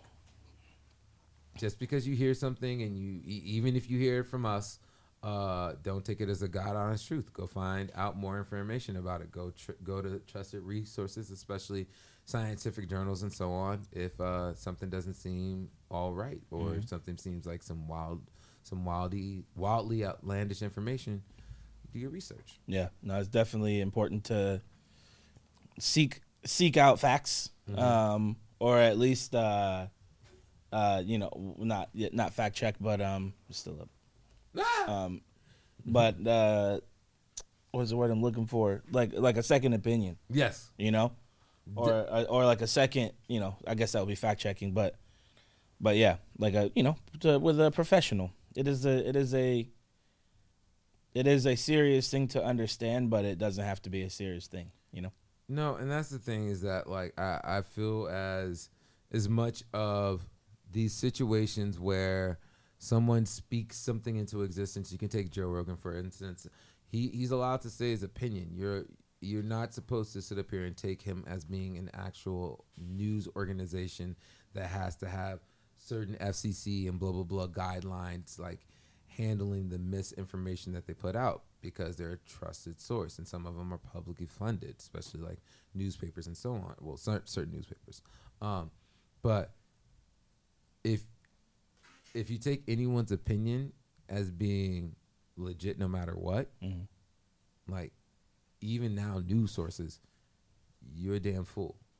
And people getting mad at news sources like or not sorry not news sources but getting mad at individuals for stating their opinion and then they're like you're treating that like fact or you have way too many followers to be sitting up here stating these opinions. You're like so i'm supposed to be silent because i'm influential? How about you come on the show and make me understand your point of view better? In my opinion. And once again i'm vaxxed i'm waxed and i got the booster What is and the uh, waxed part? Vaxxed and waxed? Oh, because Yeah. you're going out finally. Because you've been getting all hairy and everything else. Because Oh, you've been locked up man, since that's the- COVID. I don't even know if I necessarily agree with what you just said, but it's the best answer. Because every time I ask somebody, like, "Come on, man, you know Vax and Wax, man," Mhm. I'm like, "That that's not the answer." So I'll take I'll take it. Yeah, Okay, thank you. yeah, you're welcome. Um, I was gonna give Ronin some flowers here in the sense of like ho- hosting a show, because like when you're talking Super about this stuff, whenever you're given like extra information on something, you'll immediately be like, okay, I'm gonna look this up and talk about it, and like, like especially within your opinions, like you always base your opinions. And if someone's like, well, actually, here's this perspective, and then you're immediately like, oh yeah, I didn't think about that. Mhm. Like That's that's what I yeah, say. Like true. it's it's very important Yep. to be open and honest. Yep. You know, as a show, and I think people need to understand that too. And, and that's the thing is, it's it to a certain degree, it's my opinion, it's our opinion. Our opinions don't always line up. Um, Not supposed to. And the thing is, we're allowed to have our opinions while also talking about the situation. And the thing is, if we don't have opinions and we don't talk about these things, then these things don't get discussed.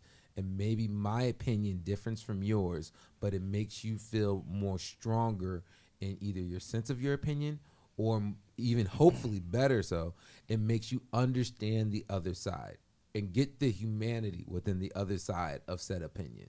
Because it's a thing that I think well too often we we sit with you don't believe in the same thing I believe in mm-hmm.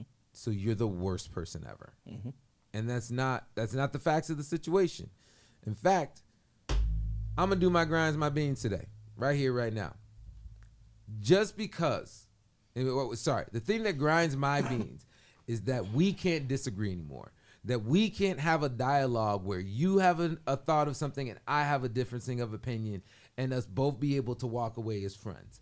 I hate the fact that if i say hey i have a thought about covid or this is this is my thinking uh, uh, about uh, sports within like you know transgender community or these are these are my opinions on the the situation with police officers or government officials or anything else like that.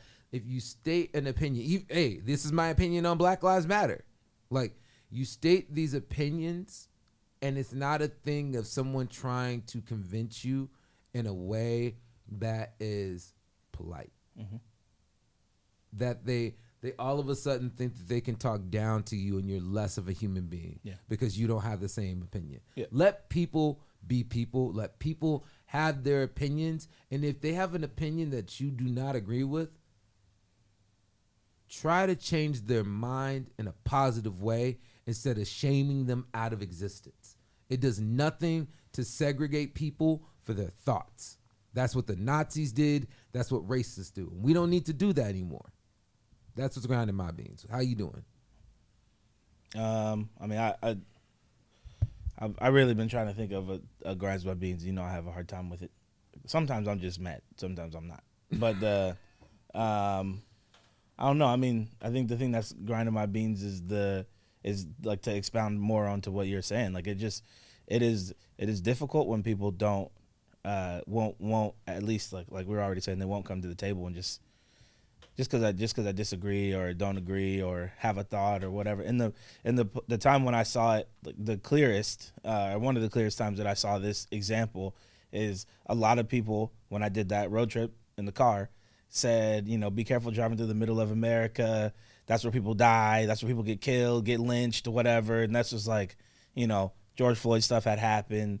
Donald Trump was in the in the height of being the one, and like, and I had some of the I most. on a Highlander poster in my head. Yeah. There can only be one. oh my goodness and uh and there was uh i had some of the most respectful and most polite interactions that i had the whole trip and i spent a lot of time in la san francisco you know where it should be progressive right no the people were more rude more entitled more disrespectful in the big cities than they were in the in like you know somewhere in the middle of Wisconsin or uh, Wyoming or like Kansas or whatever. You know, people were, you know, asking me questions about Portland, saying like, "Are you guys ever going to get it figured out up there?" Because they're only seeing pictures of this is like right in the middle of the protests. Yep. Um, uh, you know, are you guys ever going to get it figured out? And me just being like, "Yeah, they're only showing you two angles of a small section of the city. The rest of the city is fine. Actually, my business is doing really well, thankfully, in the middle of the city." And they're like, "Oh." Yeah. you know, and just having a conversation about it.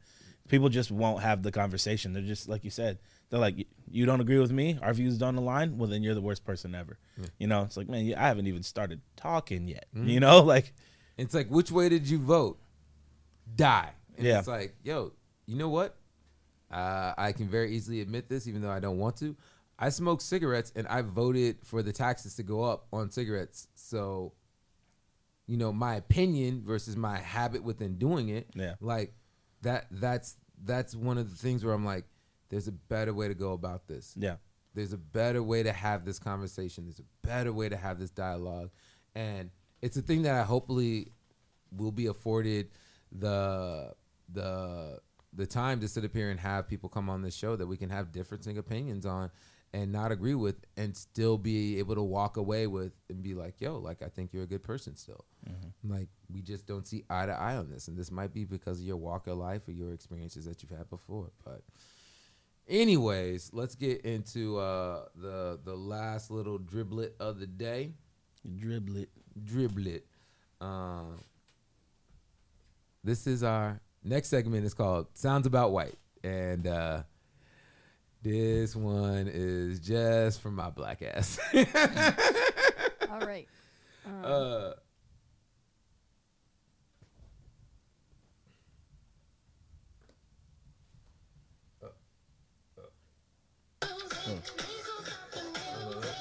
Should, should you want to stop the music?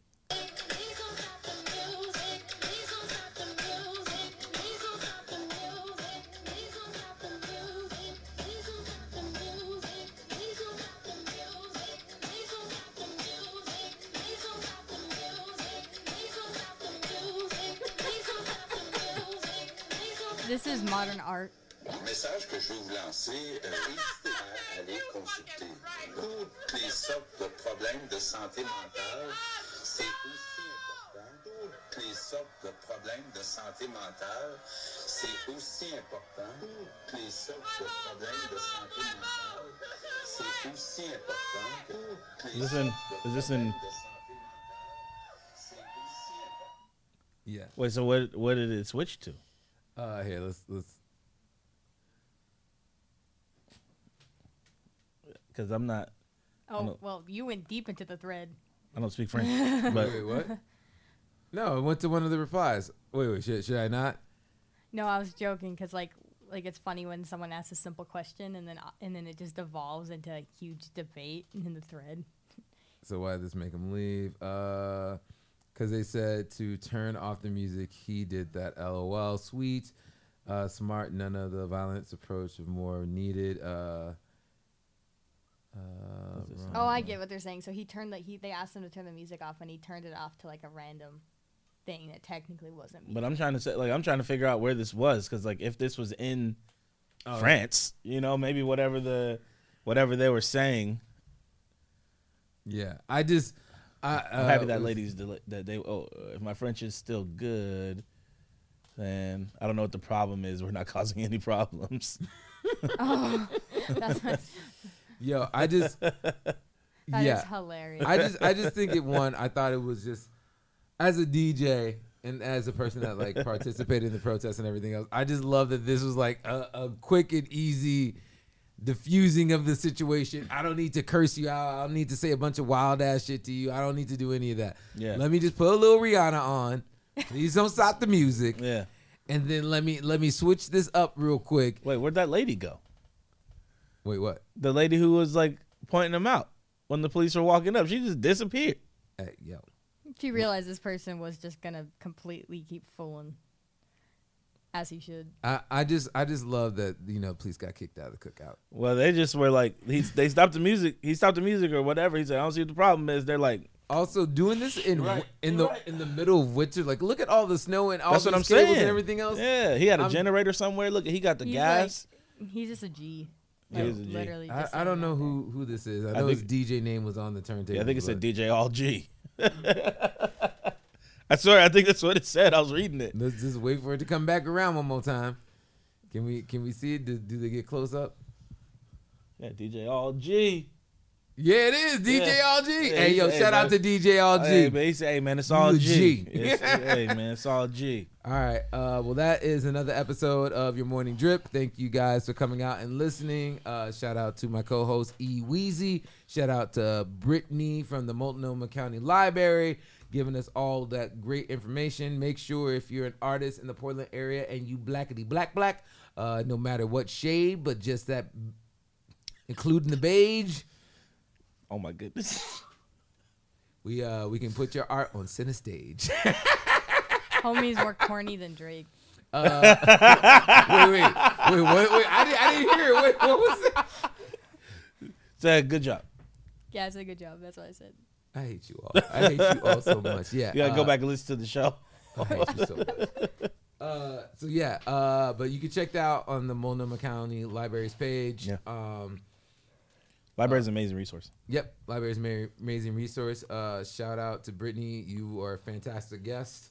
um, More than just books. more than just books. Yeah. Yeah, she was talking about them trying to uh, get a vinyl collection in there. That's tight. And, and also, if you don't know, you can rent movies from the library, 100%. and, it's free. Yeah, and you could rent like passes to the uh to the outdoors.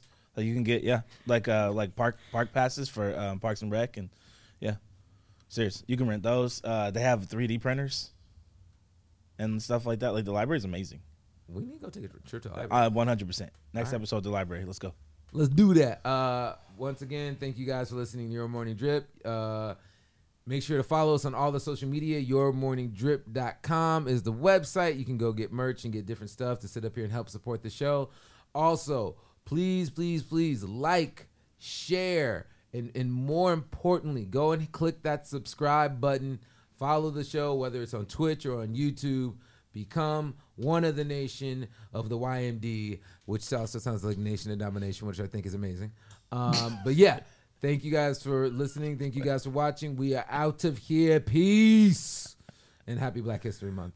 Oh man. he said the YMD, which also